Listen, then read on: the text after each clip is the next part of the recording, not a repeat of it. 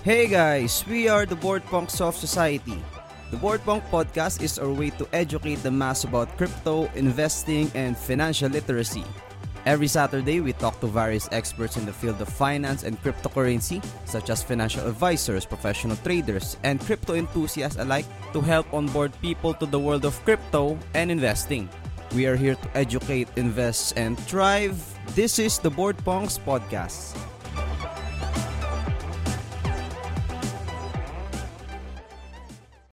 Ayun, grabe. Guys, welcome to the 22nd episode of the Board Punks of Society podcast. And now, here we are. Before we start, we want to thank our community partners muna. Siyempre, Crypto Chain PH, Real Deal Guild, Gabals Cryptocurrency Signal, Yay Supply, Ape Army Guild, CNG, NASA Esports, Sinag Esports, LPads, SL Notify and C Freaks Drive. Ang isa sa sila sila ang ating mga community partners who made who made board pang sa society right now na ganito na rin tayo kalaki, ganito na rin tayo ka-engaging. And syempre hindi natin kakalimutan ang ating mga partners na nagbibigay ng mga discounts, benefits, and perks sa ating community. Syempre. Nandito yan, mga nasa baba guys, yung nakikita nyo nag scroll right now na nasa baba. If nakikita nyo, ayan, yung mga brands and partners natin right now na pwede kayo makakuha ng benefits and perks. And syempre, yung mga kasama ko, naka-off cam pa. Ala ko, kung ako sa inyo, mag-on cam na ako, guys. Gusto niyo bang mag-on cam? Sila Zes and Zef. Gusto wala pa yung ano eh. Wala pa camera ko eh. Dine-deliver pa lang si Shopee. Hmm. Pakisabi lang, paki-chat lang na Zes on cam. Sira yung Pogi, camera ko. Tapos, Zef Pogi on cam tayo dyan. Yeah. Shot yun na, guys. Ang Pogi mo, Zef. Zef, sabi ni Carlos O. Chavez. Ayun. Hindi tayo mag-start habang hindi nag-on cam ang ating mga kasama, syempre. And habang hinihintay natin sila mag-on cam, syempre. Guys, yung nakikita nyo sa baba na nag, nagtawag dyan, may tawag dyan eh. Uh, nag slide to the left is that ayan yung mga partners and affiliates natin na kapag as long as you are board punks of society, as long as you are part of board punks of society, pwede ka makakuha ng discounts and perks. Ayan o, sa Basics, Hilton San Clark San Valley, Hilton Manila, Hyatt Regency Manila, PDAX, and marami pang iba. Pwede ka makakuha ng discounts, perks, and added benefits. And yes, and guys, mukhang nag-iingay dito sa GenChat, sa Discord. And Zez, open cam ka na. And nakita kita kanina, nag, nagpalit ka pa ng damit tapos di ka mag-on cam. Di ba? So, sayang naman. And then si Zef. And, yun, Zez, on, on cam ka. Pero Wala sige. pa tayong cam ngayon. Next ano, next podcast. Ay, grabe. Grabe naman, Zef. Ayun, sige, pakilala muna pala kayo, Zez and Zef, since wala pa ang aking partner na si Mark Senpai ang ang magsa-substitute muna sa kanila ay si Zes at si Zef. Ayun no. Wala amoy sa'yo, okay lang yun, Zes Pogi, sabi ni Gigi. Pero Zes, pakilala muna kayo. Ay, Zef muna. Sige, Zef. Okay, guys. Um, good evening. My name is Zef. Um, most of you know me naman na sa ano. Nag-admin po ako sa Bipos ngayon. And wala pa akong camera, guys. Wala pa wala pa camera ngayon, guys. Okay lang yan. Pero sayang naman, no? Sayang naman. Pero okay lang yan. Next podcast kung sakali, boss. Ayun, si... Ayun, si Jeff kasi ang isa sa ano natin, isa sa mga malupitang admins ng Board Punks of Society. And syempre kay Zes na rin. Zes, pakilala ka naman, Zes. Yo, what's up? Good evening, everyone. Ano, Mm. Admin na rin sa Bipos. Tapos, one of the OGs na believer ni Jackie dati pa sa CCPH. Mm. Uh, Ayun. Guys, kung naaalala nyo, si Zes ang actually pang si Zes ay pang lima sa Board Punks of Society. Tama ba? Pang pito. Pang pito. Sa Board Punks of Society. Isa sa mga unang nagtiwala sa Board Punks of Society. And yes, um, So, yes, before we start, syempre, before we start with our podcast about trading in the bear market, I want to discuss first kung ano nga ba mga kaganapan right now sa crypto and NFT space, di ba? Sa tingin guys, ano mga kaganapan right now? Siyempre, share screen ko nga, share screen ko. Kung ano yung mga nabalitaan ko. Kasi, guys, may nabalitaan ako eh, na binili daw ng Yuga Labs. Binili ng Yuga Labs. I mean, inacquire, acquisition ng Yuga Labs. Yuga Labs is basically ang team behind the Board Ape Yacht Club. Inacquire nila ang board board punks ang crypto punks and me beats guys grabe and papakita ko yan papakita ko yan para may mapag-usapan muna tayo before we go so if guys if may mga nabalitaan din kayo about sa crypto space let's discuss it muna before we go to the main topic and may papakilala kasi kaming malupitang guest dito and yes share screen ko muna guys and wait a minute and window, asa na yon Ayan. Sige, na nakikita ba, guys? Nakikita kita, boss. Ayun. So, guys, kung nakikita nyo, Yuga Labs, tama ba? Yuga Labs, the team behind Board Apia Club. Some big news here today, Yuga has acquired the CryptoPunks and Meebits. If hindi kayo familiar to what is CryptoPunks and Meebits collection, papakita ko sa inyo kung ano yung CryptoPunks. Wait lang, ito, ito. CryptoPunks is basically one of the OG NFT PFP collectibles or meaning profile picture collectibles, guys. And they are selling for a whopping at a minimum of $200,000. Isipin nyo yun, guys. Like, 10 million pesos ang minimum. Ayan, no? current lowest price punk is 196 US dollars guys and ito ang crypto punks guys and before they are under Larva Labs and right now under Yuga Labs na sila kung kung saan yung Yuga Labs naman ay ano guys ano pinakamataas na nabenta ay 23 million dollars isipin niyo guys 23 million dollars for a crypto punk. Ano masasabi niyo doon? Gusto ko makita yung reaction niyo eh. Sa Gen Chat, sa Facebook Live, para ating mapag-usapan. Di ba? So, 23 million dollars and 7 million dollars. Di ba? The OG NFT collection. And right now, they are acquired by Yuga Labs, which owns the Board Ape Yacht Club. Ano ba tong Board Ape? So, yeah discuss muna natin kung ano ba yung board ape. Ito, alam, pakita ko muna. Before we continue guys, before we continue, board ape. Yan, board ape yacht club.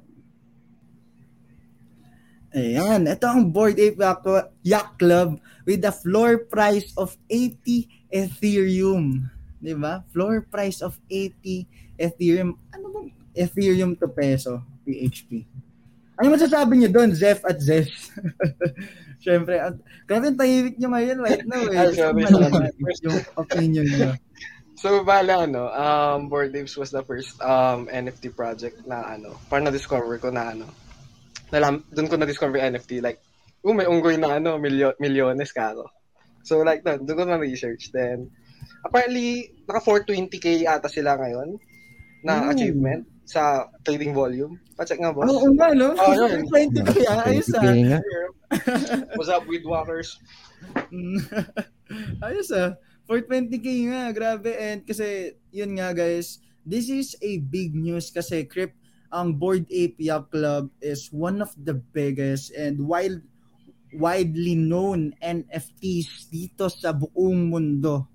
And CryptoPunks and Meebits, isa rin sa mga well-known NFT collections sa buong mundo.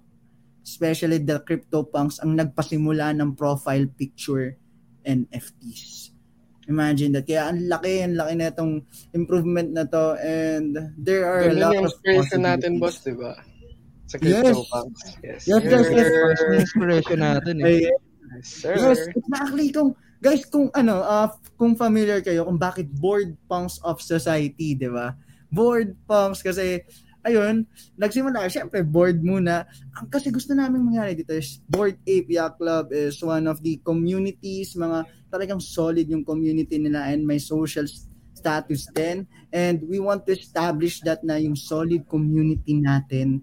And syempre, yung, yung, kumbaga, yung how we present ourselves. And syempre, yung CryptoPunks being kapag nakita mong may CryptoPunk, parang evangelist yung tingin mo sa kanya or basically the OG when it comes to NFTs, the pioneering NFT and we want to showcase din yan sa board punks where we pioneer the NFT space and where the community is here to help pave the way for the Filipino NFT scene dito sa Pilipinas. And guys, kaya sobrang sobrang nagano ako dito eh. Kaya sobrang yung story sa board board punks, di ba? Yung pinagsama lang yung dalawa. Yes, pinagsama namin yan. Pioneering.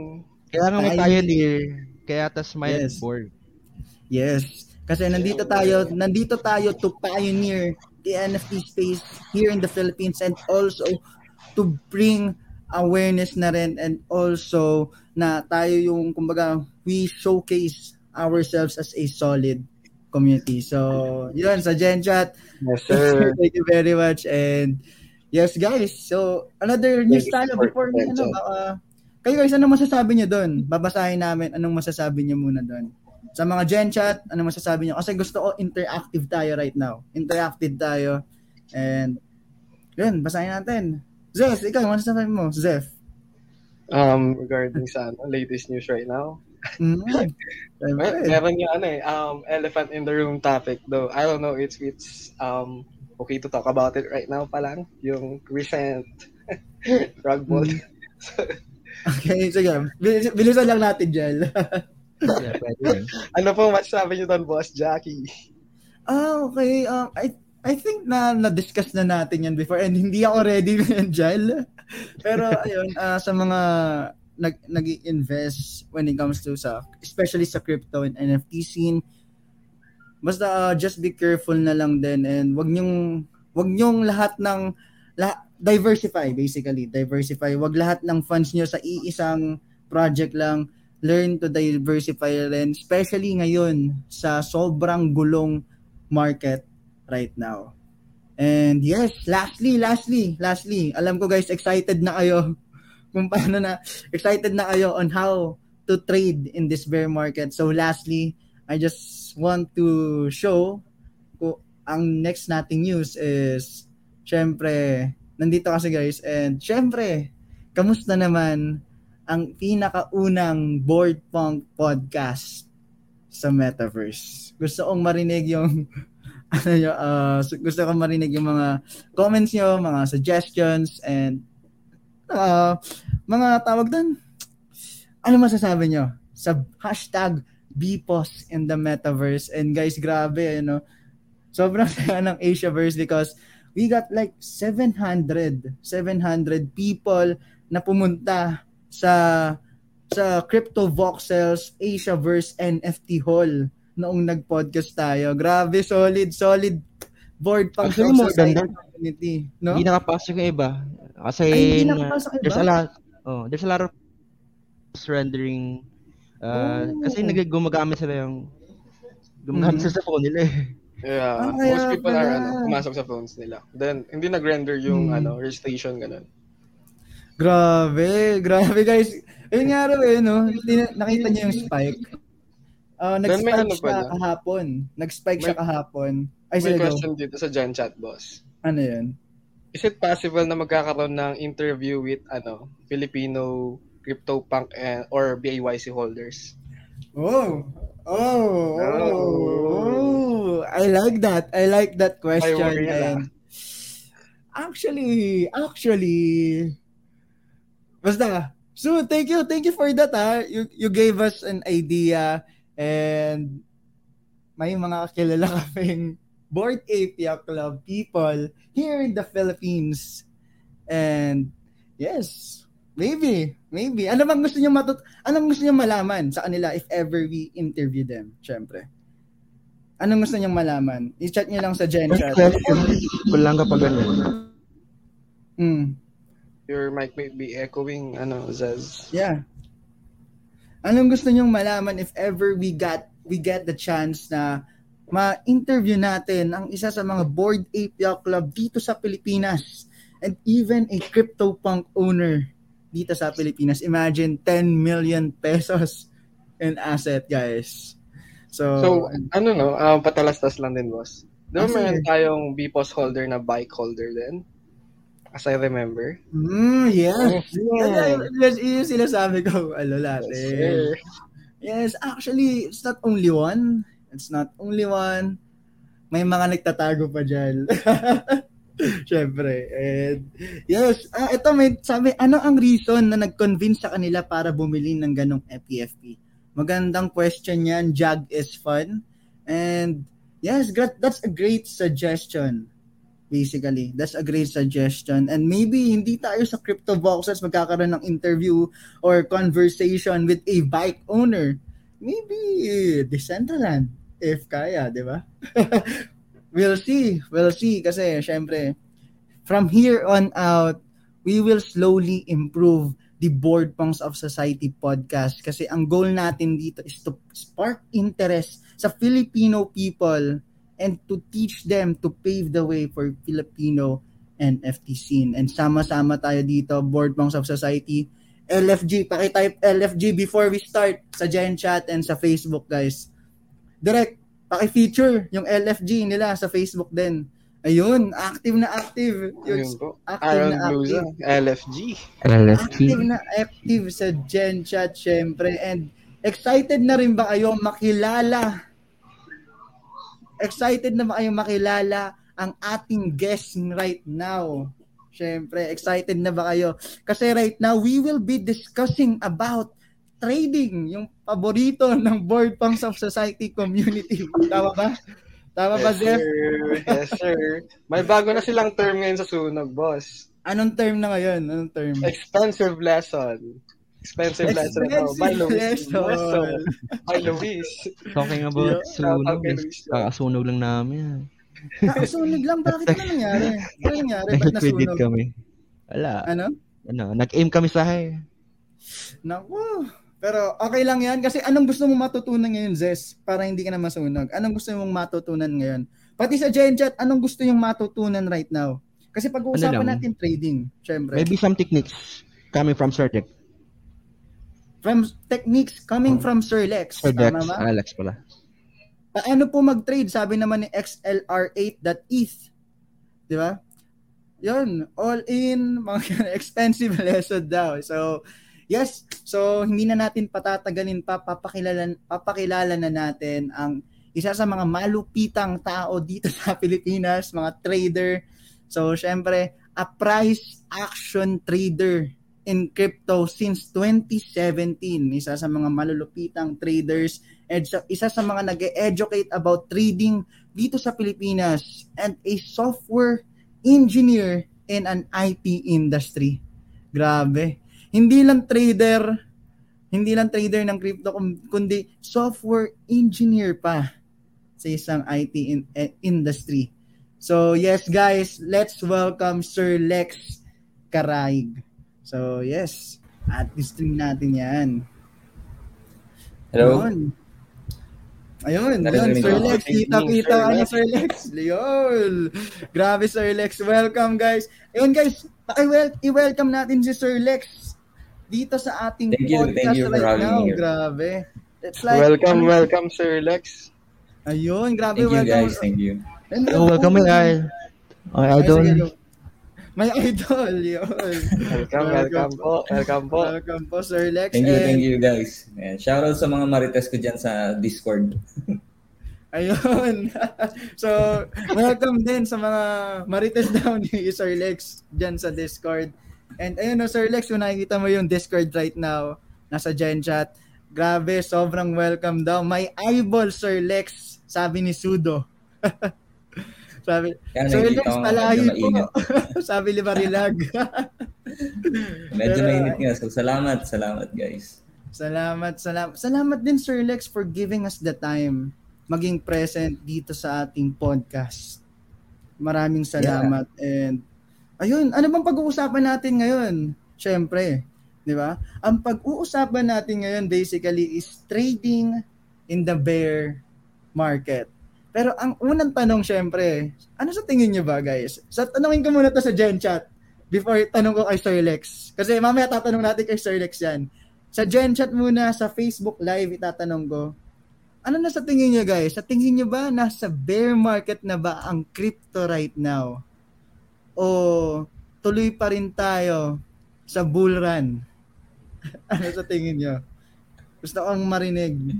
Sa uh, direct, paki ano na lang, paki feature na lang din yung mga sumagot sa Facebook. Mga sumagot. Pakisagot naman niya sa yan may nagsabi si Sai Mali. Bear market na daw. Sabi ni XLR 8 4K BTC nga daw eh. Grabe naman yun. 4K. Yeah, Grabe naman yun. Regarding sa 4K, yung context nun, boss. May Ano nakita kasi kami sa may crypto topic channel natin. May nakalagay sa kanya. It's either mag 78k si Bitcoin or magpa 4k bigla ngayon.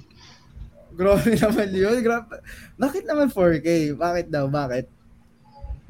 Ano yung ano niya dun?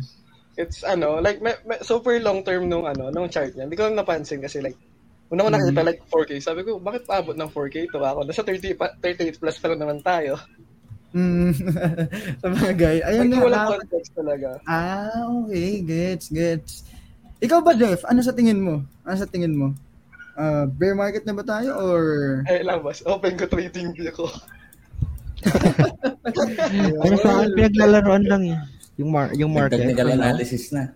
Uh, like, You're just playing with the market right now. ano, um, for me, um, Mm. basta hindi niya ma- nasa, ano eh, nasa taas pa yung 50 MA. So, para sa akin, um, consolidating, siguro. Consolidating. Actually, may sinabi si Ghost Girl dito sa sa Gen Chat na not sure pero parang accumulation phase daw. Yan daw. Sa tingin ko ganun din yung ano mo, Zef, no? Sa tingin mo. Ikaw, Sir Lex, sa tingin mo. Wala, mamaya, mamaya, sasagutin lang yan. Sige, sige, sige. Yung mamaya answer na. sa last. yung ano natin. Ito si Joro daw, sabi, bear ata eh. Tapos nasunog daw si Trixkate sa AXS. Nako po. SLP bear market, sabi ni Lancelot. Grabe and sabi ni Trixkate, konso Hello, hello. tapos hugot lakas para mag-pump. Ayun, ayun. Ayun, yun. Dinig ka na, Ah. Zez. Pwede ka na makina sa rinig ka ano. na. Anong masasabi mo? Go yung para sa akin, the market right now, parang pinaglalaroan lang eh. Yung mga ano, traders. Ewan ko lang. Mm. Kasi Mm. ah, last trade ko kagabi, nasunog rin. nasunog rin ako. I was, ah, I was ano, expecting na tataas talaga yun eh. At the same time, ayun, I was aiming for like around five, ano, aim namin dun is like 500 da- up percent and nag 200 siya. Mm. Tapos, ayun, nag-down Mm. bigla. Oh, sakit nun. Sunog talaga? Nasunog talaga? As in, Sunog talaga, sunog talaga. Pero it's fine, it's fine. Lesson Pero syempre, naman, di ba?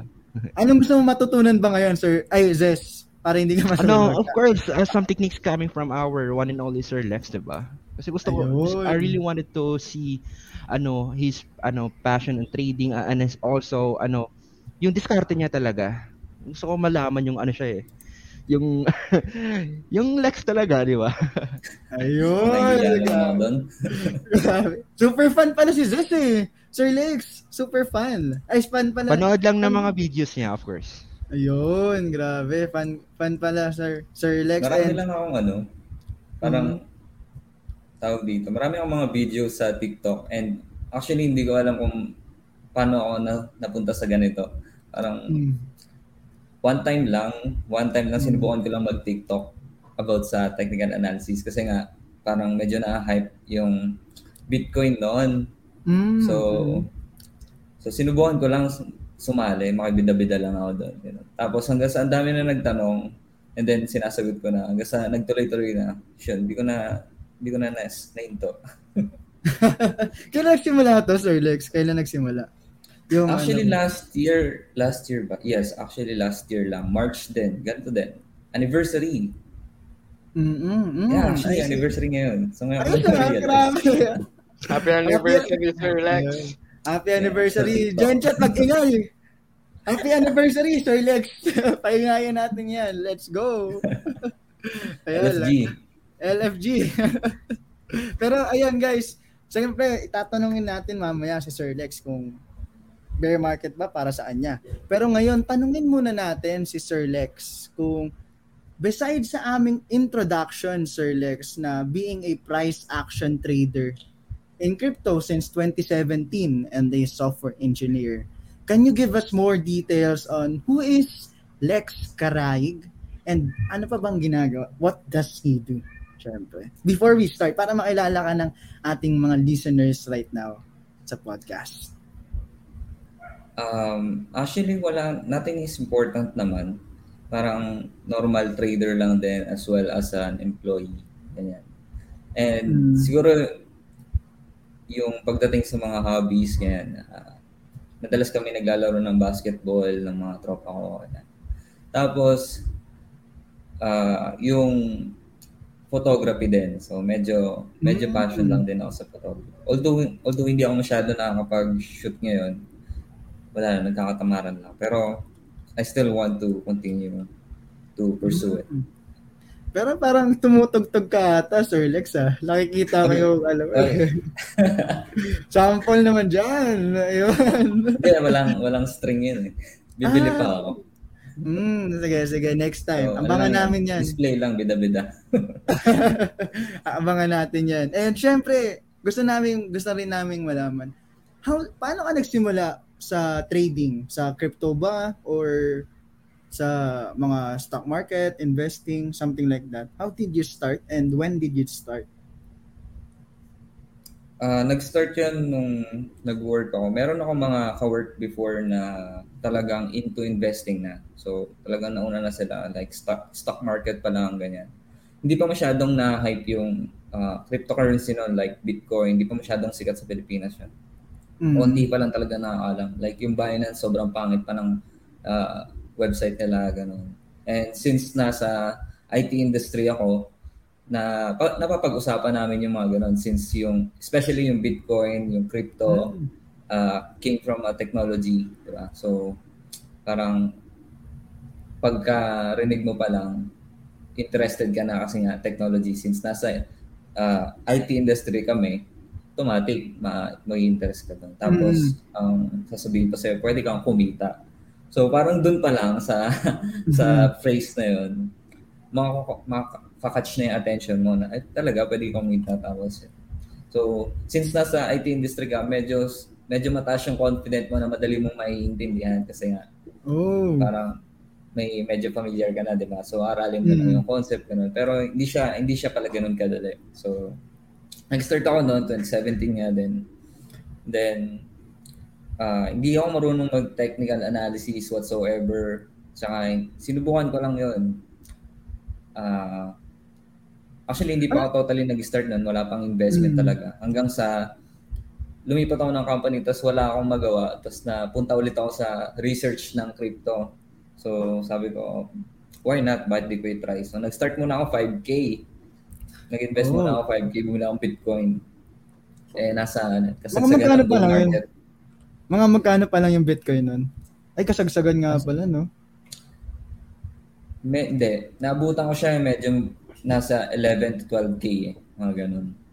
Mm. Parang ganun yung mga price. Nag, naglalaro lang sa ganun. Pero, nung, ah, actually, nakakwento ko na to sa, ano, ko, sa, sa YouTube ko, kung paano ako nawala ng 50K. So, 50K malaki na sa akin yun nun. Laki nun. So, nag-start yan 5K. Tapos, nakita ko, lumaki, lumaki ganyan. Kasi nga, hold lang eh, di ba? So, buy and hold lang. So, wala pa rin akong masyadong knowledge sa technical analysis no, hanggang sa hanggang sa yun nga nakita ko lumaki. So nag-add ulit ako hanggang sa lumaki ulit. Ngayon, naging 50k. And Mm. then na-discover ko yung futures trading. Ito pahamak ng futures trading na ano. Yes, So, guys. yun, ano, hanggang- relate. hanggang sa na-discover ko yung futures trading na may tinatawag na leverage. Tapos yung idea ng leverage, na-hook din ako doon. It's a trap pala na kapag mas mataas yung leverage mo, mas mataas, pwede kang kumita ng mas malaki. Pero Mhm. it's a double-edged sword na pwede ka rin mas mata- matalo ng mas malaki. So yun yung nangyari sa akin na yung, yung kinita ko sa uh, pag-hold uh, while buying Bitcoin and Ethereum, kinonvert ko siya into uh, USDT tapos uh, nilagay ko sa futures sa futures wallet, ay futures account. Okay? And then I started trading the futures kahit wala pa akong alam sa technical analysis. Parang hula-hula lang ganun. So hanggang saan talo, naubos na naubos. Hanggang yun, lesson learned. Hanggang sa, doon ako nag-start mm. mag-aral ng technical analysis talaga. So sabi ko, babawiin ko to. And tapos yun, nabawi ko naman. Sumobra pa. Grabe, ang sakit nun eh. Actually, yung ano yun, nakilala ko rin yung futures, doon rin nasunog yung pera ko eh. Noong diba? nagsisimula pa lang. Ang ano diba? niya, eh, ang trap niya masyado. Sobrang trap kasi parang papa-experience ipapa-experience mo na sa yung panalo. Tapos kapag na-addict ka na sa panalo, parang pag natalo ka, iisipin mo ano eh, ay makukuha ko yan, basta two times lang ilalagay ko. Baka mamaya makuha. Hindi pa, so, tingin, hindi diba? pa pag nanalo ka, may iniisip mo na agad kung ano yung bibilhin mo eh, no? Mm-hmm. Tapos matatalo ka pala ba alauna. okay. Ayun yung ano eh, ayun yung tinata ayun yung tinatawag nilang ano, expensive lesson. Tama ba, Jeff and Jess? yes, sir. Very expensive lesson. Sunog lang namin. expensive lesson. lesson learned lagi. Hindi hindi nasunog yun, no? Hindi nasunog. Expensive lesson na. Expensive. Social lesson. Social yun, social na expensive lesson. Grabe, new word. May point naman, may point naman kasi talagang nag-risk ka ng pera mo, eh? So, natalo ka. So, instead of calling it nasunog, call it expensive lesson. Parang konsuelo na. Pampalubag loob. Pampalubag loob. Pero grabe. Sa tingin ko maraming makaka-relate doon eh. No? Yung, nung ano, parang, una, actually kasi ako, nag-crypto lang rin ako nagsimula. Yung spot trading. Then nakilala ko yung futures nasunog. Tapos, lag-ingat na sa Lex. Natingin ko sila Zef, sila Zes, pati yung Gen Chat, pati Facebook. Yes, sir. Same lang din. Um, nag-try ng ano, phishing na sa RDG. Tapos nung pumaldo, kala ko madaling kumita. Then, one time, nagpaka ako ng ano, 5K yata. After 5 minutes na ubos, liquidated. Wala pang stop loss noon.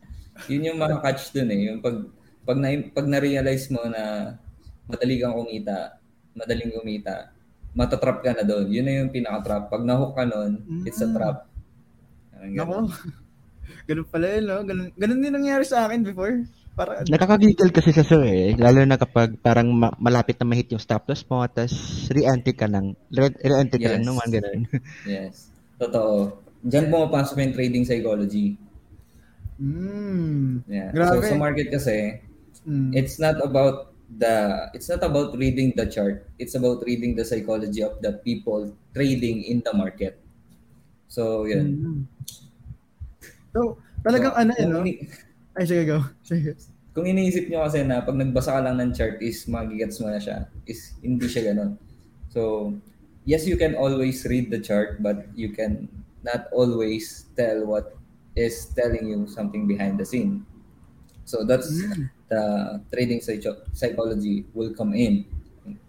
So meron kasing mga ano, I'm not sure kung familiar kayo sa mga strategies sa trading. So 'di ba marami marami mga maraming mga strategy na nandiyan. Yung mga retail traders, mga Elliott Wave traders, harmonics, mga pattern traders, mga ganun. And then may mga SMC din. Right? So, uh, anong tawag dito? So merong merong study na lumalabas na uh, ah, 90% daw ng mga traders na nasa market is a retail trader while the 10% is the smart money using smart money concept or the big institutions. Ay, meaning sila yung may kakayahan na magpagalaw ng market kasi sila yung may mga hawak na mga pera. So kung familiar kayo sa term na whales, so sila yun. So parang ganon yung idea. Mm. So kung iniisip nyo na pag bumili ka ng ganito tapos mag-expect ka na tataas, tataas, hindi. Hindi ganon. So meron kasing mga tinatawag na market manipulation. So yung market manipulation, the psychology behind it is the one who is manipulating the market is the one who has the money. Okay? Mm. So someone, so parang ang, ang iisipin mo kasi, uh, meron talagang isang tao na kaya mong manipulate the market. So, ganun. Yan, so, yun talaga yung ano, no? Mga whales, yung mga malalaki yung liquidity nila na kailangan. Yes, oh. So sa Forex, tinatawag silang mga banks. Yan. So sa crypto naman, tinatawag na whales. So iba-iba rin mga terms pero the same lang yung idea nila. Hmm, ganun pala yun. Grabe. May, may mga nagsasabi yeah. dito eh, sa Gen Chat. Nakakasira daw ng buhay ang futures. Sabi ni Lancelot din. Saka, nasa sunog face pa ako, never again futures. well, yeah. yeah. So marami rin mga nagsasabi na when you are trading, you are also gambling. Okay? So it's actually a misconception. So basically, you are gambling if only if only if you don't know what you are doing. So ano ibig sabihin nun? So pag hindi mo alam yung ginagawa mo, you are gambling. Okay? Pero when you know what you are doing, you are expecting something sa either a risk or a reward. So yun lang yun. Mm. Mm. Yeah, so may mga Ito, ito, Sir Lex. Ano yung pinaka, ano, so far, ano yung worst experience mo when it comes to trading? And what did you learn from it? Actually, yun yung yun yung nakwento ko kanina, yung story ko, yun yung pinaka worst na uh, na experience ko ng trading is trading without any knowledge on how to read chart ganun. So after noon, yun yung na-realize ko na nag-research talaga ako ng sobra. Nagbasa ako ng maraming articles, nanood ako ng maraming YouTube clips. And then kumuha ako ng mga idea. Pagkakuha ko ng mga idea sa YouTube, sin- nagre-research ako sa Google. So sinesearch ko yung idea na yun hanggang sa maintindihan ko yung mga articles, ah, ganito, ganyan, bakit ganito, ganyan. So, nag-start ako sa pagbabasa ng candlesticks. Okay? Tapos, bakit bakit nagkakaganon? Bakit nagkakaroon ng market direction? So, mm. yun pala yun. Parang, marirealize mo na lang na kapag nakita mo yung ganitong candlestick, ah, ito pala yung ibig sabihin nun. So, ano yung potential na na pwedeng mangyari kapag nakita mo yung ganitong candlesticks. So, nag-start ako sa ganun hanggang sa umabot ako sa mga pattern trading, ganyan. So, indicators din, ganyan.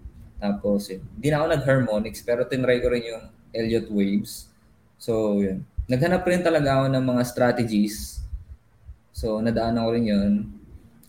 Tapos, kaya lang, hindi lahat kasi ng strategy mag-work sa'yo, sa isang tao. Okay? Mm. So, hindi lahat ng strategy is applicable to a certain person or trader.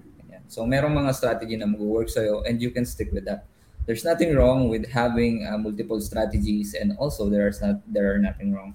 There's nothing wrong with having only one strategy. Okay?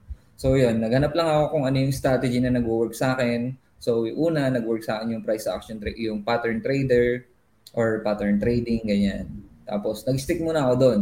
Okay? And then na-discover ko nga yung SMC. So while I am teaching or sharing my knowledge on the patterns, I'm already studying SMC. Kaya kaya on the way, along the way, medyo napagsasama ko sila. Pero so related naman kasi um, I'm not sure, pero kung nanonood kayo sa mga YouTube ko, in-explain ko doon kung bakit mayroong bakit nag-work yung pat yung mga patterns. Okay. Mm. So there there are always a psychology behind those patterns and why it's uh, why a certain market breaks out and retest, mga ganun. Mm. So, yun. uh, Sir Lex, ano sa tingin mo ano, uh, mas maganda? Uh, mas uh, multiple strategies ang alam mo or master ka ng isang strategy when it comes to trading? Hmm.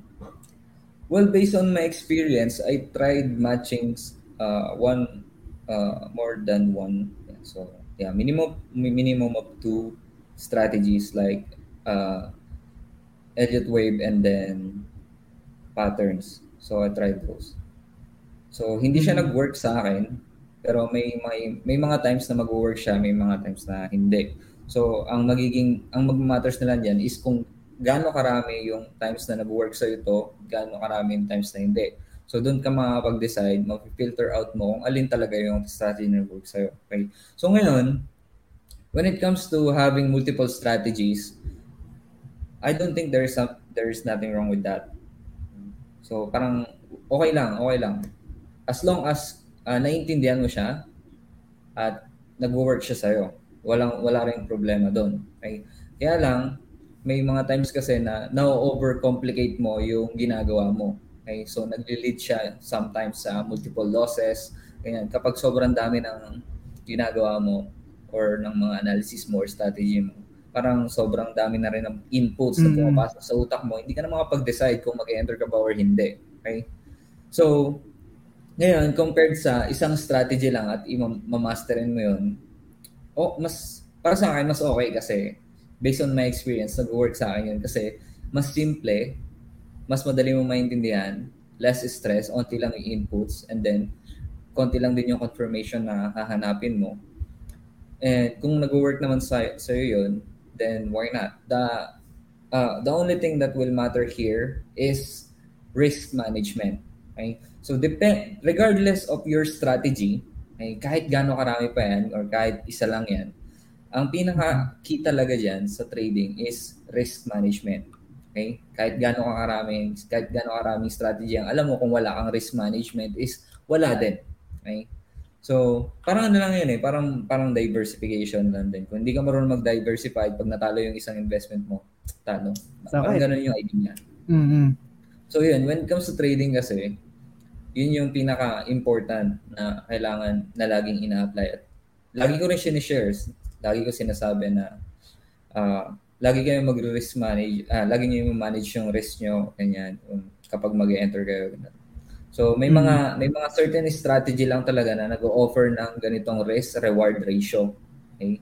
So for example, yung pattern, pwede ka rin pwede ka rin naman, depende sa pwede ka rin mag-allot ng high reward, okay? Pero sa patterns kasi napansin ko na mas mat, mas mataas yung mas makapal yung risk, okay?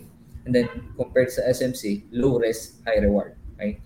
So may mga may mga instances yan lang talaga na ah, mas madami yung talo compared sa panalo. Pero since it's a high reward, pwede kang matalo ng tatlong beses at ma-break even mo siya sa isang trade na win trade plus profit. Okay? So may mga ganong instances. So yun, may Mm. mga ganong strategy na ano. May may tanong pala si Gigi regarding sa ano sa risk management. Any Yeah. tips daw po ba on how to do risk management when it comes to trading? Tips. Um, magmamatter pa rin kasi dyan yung strategy. So kung ano yung strategy na ginagamit mo. Let's say for example SMC no, since SMC na yung strategy na ginagamit ko. Hmm. So sa SMC kasi, pwedeng meron tinatawag na order block. Tapos yun lang yung certain level ng ah, market manipulation na kung saan pwede siyang balikan bago mag-pump. Parang ganon. So, ah, pwede mong gamitin yung tools. Actually, ah, okay yung yung tools sa trade sa sa, sa mga charts, 'di ba? Bawa Mm. trading view, merong long position tool at short position tool. So, pag ginamit mo yung tools na yun, pwede mong ma-measure kung uh, gaano karami or gaano kataas yung magiging risk mo and reward. Okay? So, pwede mo na agad targetin yung risk or yung magiging reward mo. Okay? So, from there, mag uh, from there, dun ka na mag-start ng computation mo. Kasi kapag naka-futures ka, sy- syempre magmamatter din dyan yung calculation mo ng leverage. So, mag-iiba yung percentage mo. So, yun. May mga certain strategies din na nagsiset, nag-offer din ng mga fixed na reward. Okay? So, yan, mga risk. Sabi ni Ryan Pineda, risk 1 is to 3. So, mga ganun. So, pwedeng ang risk mo 1% and then yung ah, minimum reward mo is 3%. So, parang Mm. ganun. So, para kahit matalo ka ng dalawang beses, kapag nanalo ka ng isa, break even ka, tapos may profit ka pang isa. Since ah, ang reward mo is 3%. Okay? So, kahit talo ka ng dalawang beses, that's a 2% loss. And pag nanalo ka ng isang beses, meron ka pang ah, break even na siya, nabawi, ibig sabihin, nabawi mo na yung 2% loss mo, plus may profit ka pang another 1%. So, may mga ganun Ano? ah, strategy, di ba? Ganda So, na strategy na yung yun. ah. Yeah. Mm. So, yun Kasi din ako yung before eh. before. Mm. Sige, sige. Ay, kasi ako before, yung nag-futures ako, yung strategy ko, either 20% down or 50% up. Alam mo lang pala, no? dapat chill lang, mga 1%, 3%, mga ganun. Yes. So the goal is ano, the goal is to minimize the risk while making a small consistent gain. Mm, So okay. yun yung yun yung pinaka-idea. So hangga't na minimize mo yung risk, okay, pero meron kang uh, small gains na nakukuha, pwedeng mas ma- pwede ka talaga maging profitable. Okay? Kasi nga nami-minimize mo yung risk tapos nakakuha ka na. Maliit man yung gains mo, pero kung sunod-sunod yan at marami, 'di ba? Mm. Yun. Oo nga, no? Oo nga, no? Ilapit ah. Ito, ito. Sir Lex, question lang po. After finding SMC, did you stop using other strategy such as Elliott wave and indicators? Focus ka ba focus ka ba ngayon sa SMC lang? To be honest, yes. Okay. So, na, marami akong na-realize after ko matutunan yung SMC. Okay? Kasi, uh, nung natutunan ko yung SMC, doon ko na-realize na kung bakit nagwo-work yung mga patterns. Like, yung mga triangles, ganyan. Di ba? Minsan may makikita kayong triangle patterns sa market, yan. So, ma-realize mo sa SMC kung bakit siya nag-work. Ah, ah kasi mayroong manipulation na nangyari. Okay? So, Mm. sa SMC kasi, more on uh, studying the cause and effect. Okay? So, you have to det- to look for the cause and then ride the effect. Okay? So, in that way, mas pwede kang makakuha ng high reward. Kasi, since ang sinusundan mo is yung mga big banks or mga whales, parang sila yung sasakyan mo eh. Sasakyan mo yung kung paano nila minamanipulate yung market. Kaya, kaya, kaya merong studies na konti lang yung gumagamit ng SMC compared sa mga retail traders. Kasi hindi hindi ganoon kadali yung SMC execute in terms of trading. Mm. So yeah. Okay. So, bagay. Pero dito, ano, uh, Sir Lex, for you ba, sa, para sa mga beginners, kunyari beginner ka Hmm. right now, what do you think is the perfect strategy for them in starting to trade? Sabi natin sa spot muna before futures, what do you think is the perfect strategy na pwede nilang gamitin? Um, meron kasi yung ano, 'di ba? Merong yung pinaka-safe. Pero may risk pa rin. Pero parang pag, pag inisip mo, parang yun na yung pinaka-safe, which is yung buy and hold. Okay? So, sa Mhm. spot. Pero, kung tatanungin mo kasi ako ng trading talaga ng day-to-day basis, ah depende yan sa magiging trader eh. Kung anong strategy yung hiyang sa'yo. Hmm. Halimbawa ako, SMC gamit ko, yun yung nag-work sa akin. So, pwede ako mag-stick doon. Ngayon, kung tatanungin mo kung okay ba sa beginner yung strategy agad, ah based on my experience, hindi. No? Parang, okay lang maghanap ka muna ng strategy. Okay? Pero hanggat maaari, aralin mo muna yung basics. So marami kasi ako na-encounter before na nagja-jump agad sa certain strategy, gumagamit ng multiple indicators, pero hindi naman nila alam kung ah, para saan yun, kung paano nag-work yung certain Oo. strategy or indicators na yun. So Mm. again, sa, again yung based dun sa natutunan ko, kahit gumamit ka ng maraming indicators, kung hindi mo alam kung paano nag-work yan, matatalo at matatalo at nasusunog at nasusunog ang pera. Oo So, nga. yun, pag hindi mo alam yung ginagawa mo, you are gambling. You are not trading. Sheesh. So, basically yun. Mm. So dito sa strategies, kunyari, so mas maganda sa beginners is explore muna ng mga strategies when it comes to trading, tama? Parang Yes, ganun. actually hindi naman kasi dapat minamadali yung pagiging profitable. So, wala namang naging profitable overnight. Diba?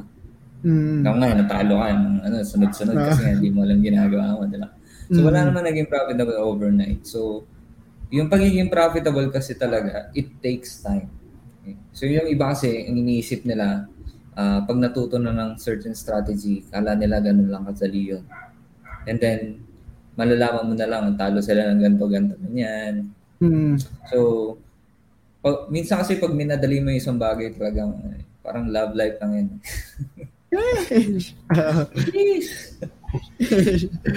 pero to- totoo nga naman. Kasi, pero ano dito eh, no? Um, so, it takes a lot of patience talaga, no? Sir Lex, Yes, to be yes, a actually. profitable So trader? marami, marami kang ma- marami kang may encounters na traders na in, impatient talaga. So kaya meron tinatawag na FOMO. So fear of missing out. Yun yung tra- yun yung isa sa mga trading psychology na maraming uh, natatrap doon sa FOMO, Mm. na FOMO in sila. Never So, inisip nila na fear of missing out na sila. So, akala, halimbawa, halimbawa, during bull run, halimbawa, Mm. during, during bull run, merong mga traders na, ay, merong mga investors or traders na, na fo- FOMO. Okay? So, fear of missing out. Akala nila na pag-iiwanan na sila. So, ngayon, ah, may mga times na nasa taas na yung market. Okay? Mm. Tapos meron pa rin nag na FOMO. Isa- iniisip nila tataas pa yan, tataas pa yan. Pero hindi nila alam, yun na pala yung peak. Mm. So, Sila, ba- pababa na pala. Kaya maraming nagsasabi, kaya maraming nagsasabi na scam ang crypto dahil Mm. sa FOMO. So, nagme-make Mm. sense pa. Tapos Mm. dadagdagan pa ng mga ng mga influencers na nagpo-promote Okay. events. Ibang no promote offense, ah, nila. pero. Yeah, no offense ah, pero may may mga times kasi na napansin ko may mga isa, certain influencer na nagpo-promote ng certain asset or security ganyan. Pero when pag tinignan mo yung market is nandoon na sa pinakataas, pababa na Nasa pala and then, na, nga, and then yun nga, mat- marami nang magrereklamo. So may Mm, mga kumbaga, nagsusumbong parang pa. Oo. Nga eh, parang ang nangyari doon yung mga bagong yung mga bagong pasok lang yung naging liquidity eh. Yes. Parang- so kawawa, 'di ba? Hmm, Oo. sila lang yung pinagbentahan kasi may nakita rin ako sa mga news na after i-promote ng mga celebrities o yung influencers, makikita mo sa chart talaga na after mga after a week bagsak yung ano, 'di ba? Yeah, so, yun nga. So lumalabas sila yung nagiging liquidities. You know? Ayun na pala si Mark. Ayun. Yo, Sir Mark. So guys, before we alam, we continue, Hello, Mike. let's welcome Sir Mark. Si Sir, Sir, grabe, Sir guest, Mark. guest speaker na, no? Late na pumasok. Sorry guys, sorry. Sorry talaga late pumasok. Na late, na late. And kasama ni Sir Mark ang ating mga board punks of Monarchs. society rin. Mga monarchs ng Yeah. board punks of society. O nakipag-date pa yata eh. Nako, nakipag-date pa. Nasa Las Piñas po sila kasama yung high table members. Kasama nila high table daw eh. Yung ano, mga 20 above na board punks of society. And yes, welcome Sir Mark Senpai. And nakipag-date ka ba? ano lang, Matik bumiyahe lang, bumiyahe. Bumiyahe. Pero kasama kasi Alex, si, ano, si, ah, ah, yeah. Ayun. Ayun. Ayun. Um, Ayun, sa- ano, Ay, sige, go. Ay, Sir Lex, quick question lang. Kasi medyo bago rin po ako sa trading ngayon. So, like, two months, three months na po ako trade Um, do you recommend ano, paper trading or actual money kagad gagamitin pag ano, habang nag-start pa lang? Like, Well- some people kasi, ay, ay sorry. Um, some people po kasi Yeah. ano, um, telling na pag paper trade, hindi mo ramdam, hindi mo daw ramdam yung sunog. Kaya, ano siya, kaya hindi daw siya ano, like, hindi siya recommended. Kasi, like, pag hindi mo daw pera, hindi mo daw siya, hindi ka daw nagaganahan pag talo or panalo. So, ano pong um, opinion niyo doon, Sir Lex? So doon, no? Ako kasi hindi ko rin na-experience talaga personally and honestly yung paper trading sa journey ko. Okay? So, na-experience ko lang yung paper trading. Marunong na ako. Okay? So, hindi ko rin naramdaman kung ano yung mga nangyayari. Pero, nire-recommend ko yung paper trading when you are looking for a certain strategy na pwedeng mag-work sa'yo. Kasi, ah, para sa akin, ah, sa tingin ko lang, na habang naghahanap ka ng strategy na nag-work sa'yo, syempre nag-explore ka pa lang eh. Ayaw mo naman siguro maubos ng maubos yung pera mo. Ibig sabihin ba, ah, gusto mo ng mag-cash in ng mag-cash in. Tapos naghahanap ka pa lang ng strategy. Siguro, ang mas maganda mong gawin is tiyagain mo. Okay? Kasi nga, kailangan mo talaga ng patience eh. So, tiyagain mo mag-practice sa paper trading hanggang sa makahanap ka ng profitable strategy na mag-work sa'yo. Okay? And then you can stick with that. Okay? okay lang kahit isa lang yung strategy mo as long as nag-work sa'yo yan. Okay? Hindi mo naman kailangan makipag-compete sa ibang mga traders eh. Ang mahalaga, kumikita ka. Ay, yung pakailan mo yung mga traders.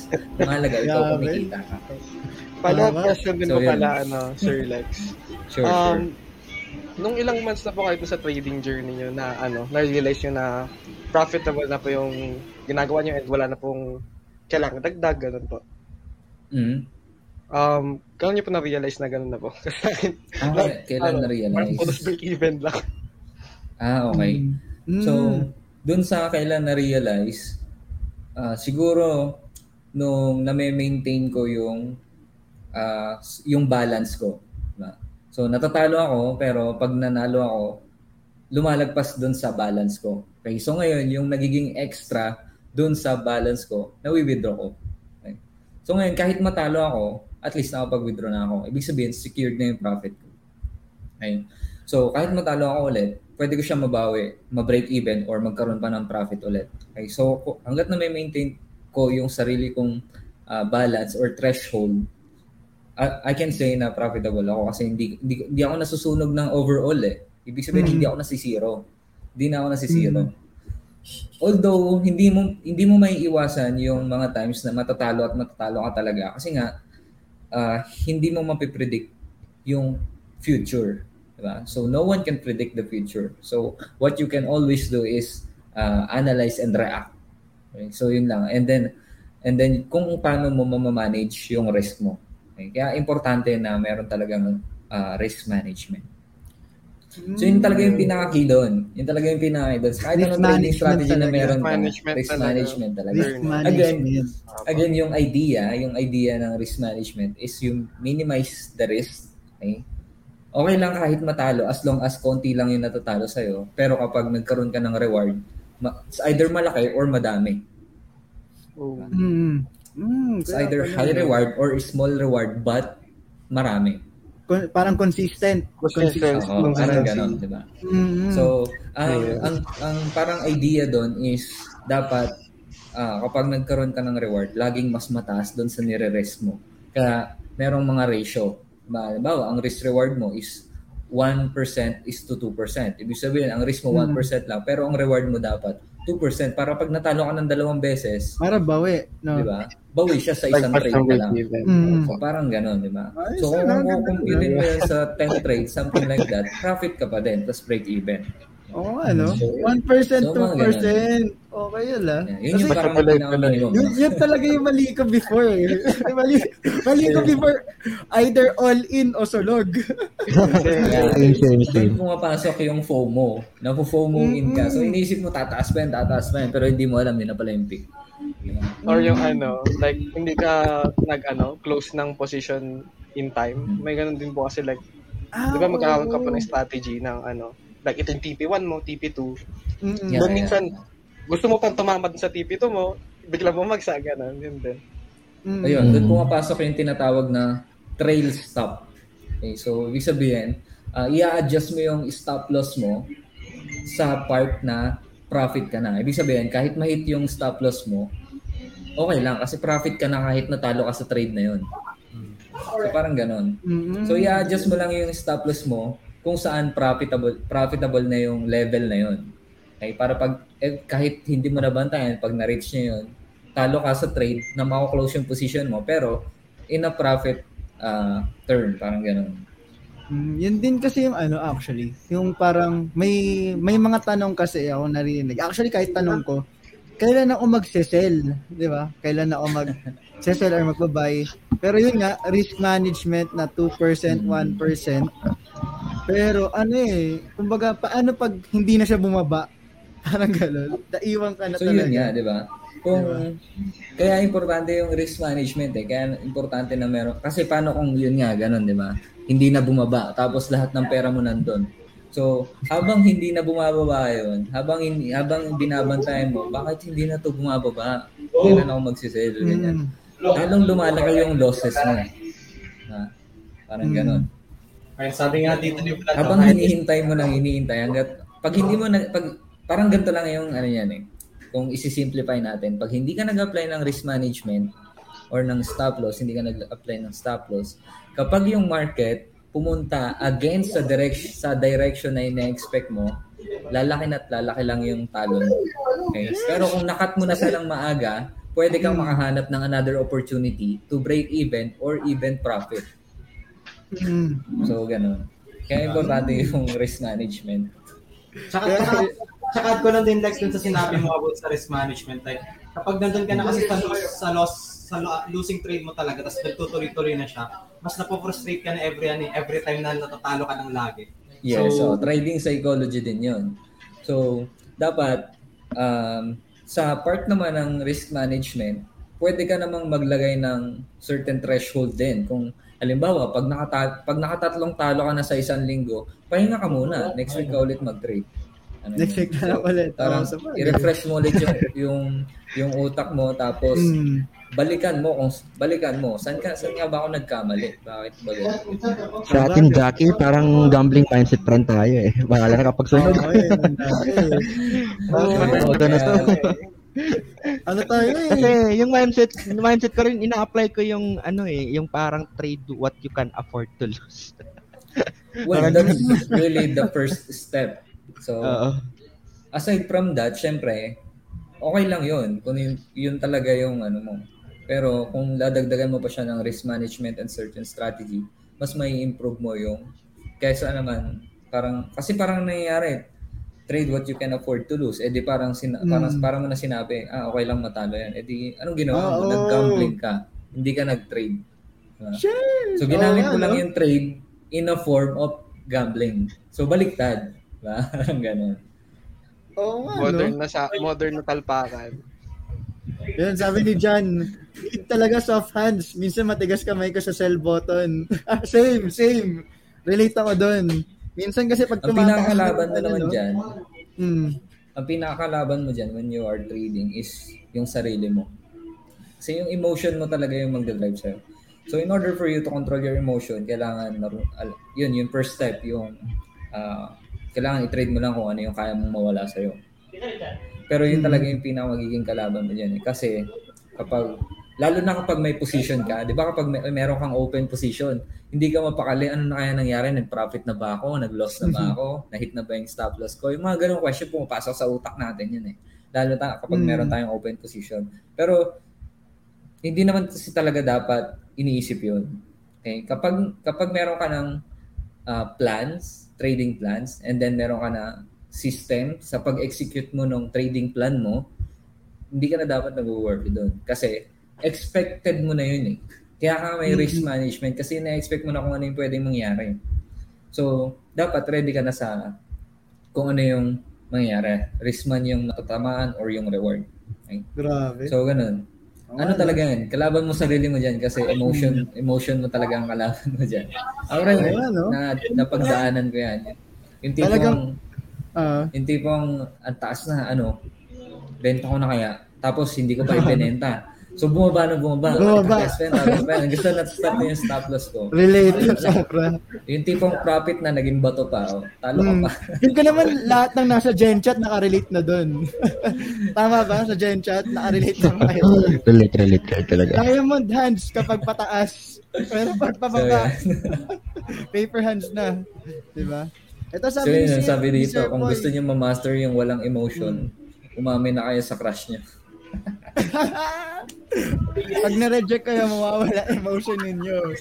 Noted, noted. Matinot din yan si Lex eh, sa mga ano, sa mga TikTok. Ano ah, maganda rin yung ano, Mabait, mabait, mabait na mabait, mabait. maganda rin yung sugge- yung recommendation ni XLR8. Alamin muna kung anong klaseng trader ka. Kung scalping ka ba, kung day trader, kung swing trader, o position trader. Then find a good strat. Di ba? Yes, yes. Yes, actually And talaga magmamatter yun. Mhm. Kasi Kung anong klase, no? kapag depende, depende rin kung anong anong katayuan mo sa buhay, di ba? Kung ano ba, Mhm. bi- masyado ka bang busy tao, ganyan. So, ima-match mo rin dun eh. Kung halimbawa, marami, masyado kang maraming time, pwede ka mag-scalp yan. Pwede ka mag-scalp. Eh, kung meron ka naman trabaho, pwede ka mag-day trade. Mag-day trade. Actually, kung masyado kang maraming eh. ginagawa, pwede ka mag-swing trade. Hmm. Actually, Ayun, Sir no, Lex, dun papasok yung ano eh. yung tanong ni Gigi sa sa Gen Chat. Strategy, ano po ba yung magandang strategy for low capital beginners? Actually, hindi mo kasi masasabi kung ano yung kung low cap, it, it doesn't matter kung ano yung kung gaano kataas yung margin mo. Kasi yung computation ng profit and loss is in percentage. Okay? So ang idea, ang idea is kung gaano ka kung gaano kataas yung magiging margin mo, ganun din kataas yung percentage ng profit and loss mo. Okay? So it's a double-edged sword. Okay? Huwag niyo masyadong isipin yung profit. Huwag yung puro profit lang yung isipin nyo. Isipin nyo rin yung natalo. Kaya importante na may risk management talaga yan. Risk management na naman. So, risk management. Ayun, guys, a disclaimer lang. Kapag ako kausap nyo about trading, puro risk management na rinig. Risk management. So, Isulat mo na yan sa notes. Risk anyway, management tayo. Importante. Sir, going back, risk management. It doesn't matter kung gaano kalaki yung maging capital mo. Okay? The the higher your capital is, the higher the reward as well as the losses. Okay? Mm. So 'yun. Ang so, sabi ni Sir Game Over po dito sa Discord nga, is about the trade plan na the amount, di ba? Mm, yun din, yun nga eh. Kasi ano rin talaga yung kanina sabi ni Sir Lex na patience din talaga. Kung patience siguro, is a virtue. Mag, 'di ba? Patience is a virtue. Lalaki at lalaki rin 'yan as long as consistent din yung trade plan mo. Yan yung strategy. Yeah. Tama. Hmm, so meron naman, may may mga ano naman, may mga certain strategy. Yung iba ginagawa, kino-compound lang yung na, nagiging profit nila. So papalakihin lang nila ng papalakihin ganyan. So ngayon, tumataas din yung percentage ng profit and loss mo habang lumalaki yung account mo. Okay? So yung iba hmm. naman, katulad ko, ginagawa ko, kapag lumagpas na nga sa threshold ko yung profit ko, oh, nagkaroon ako ng profit na lagpas sa threshold ko, or sa talagang capital ko, wini-withdraw ko na. So, na-maintain ko lang yung balance. Okay. Hmm. So, yun. At least meron na akong pang grocery. At least, ang maganda naman kasi sa trading, uh, halimbawa, nakapag-withdraw ako ng certain amount, di ba? Ang maganda dito is, share ko na lang din, no?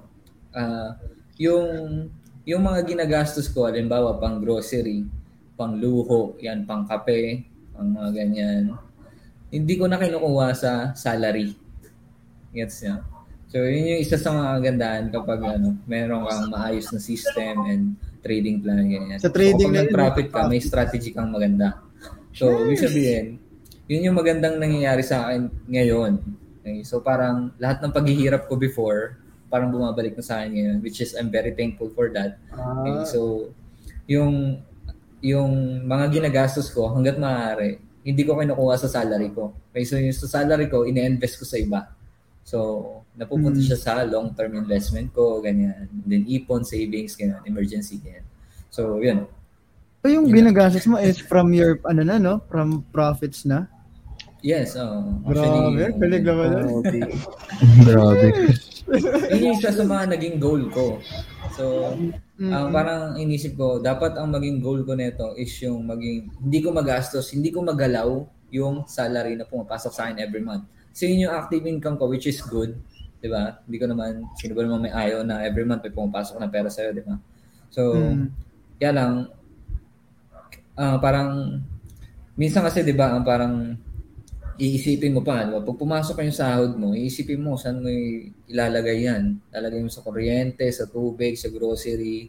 Yan, iba-iba, di ba? Hanggang sa naubos na, tapos iisipin mo, sahod, ang tagal ng sahod, ganyan. So ngayon, hindi ko na iniisip yung ganun.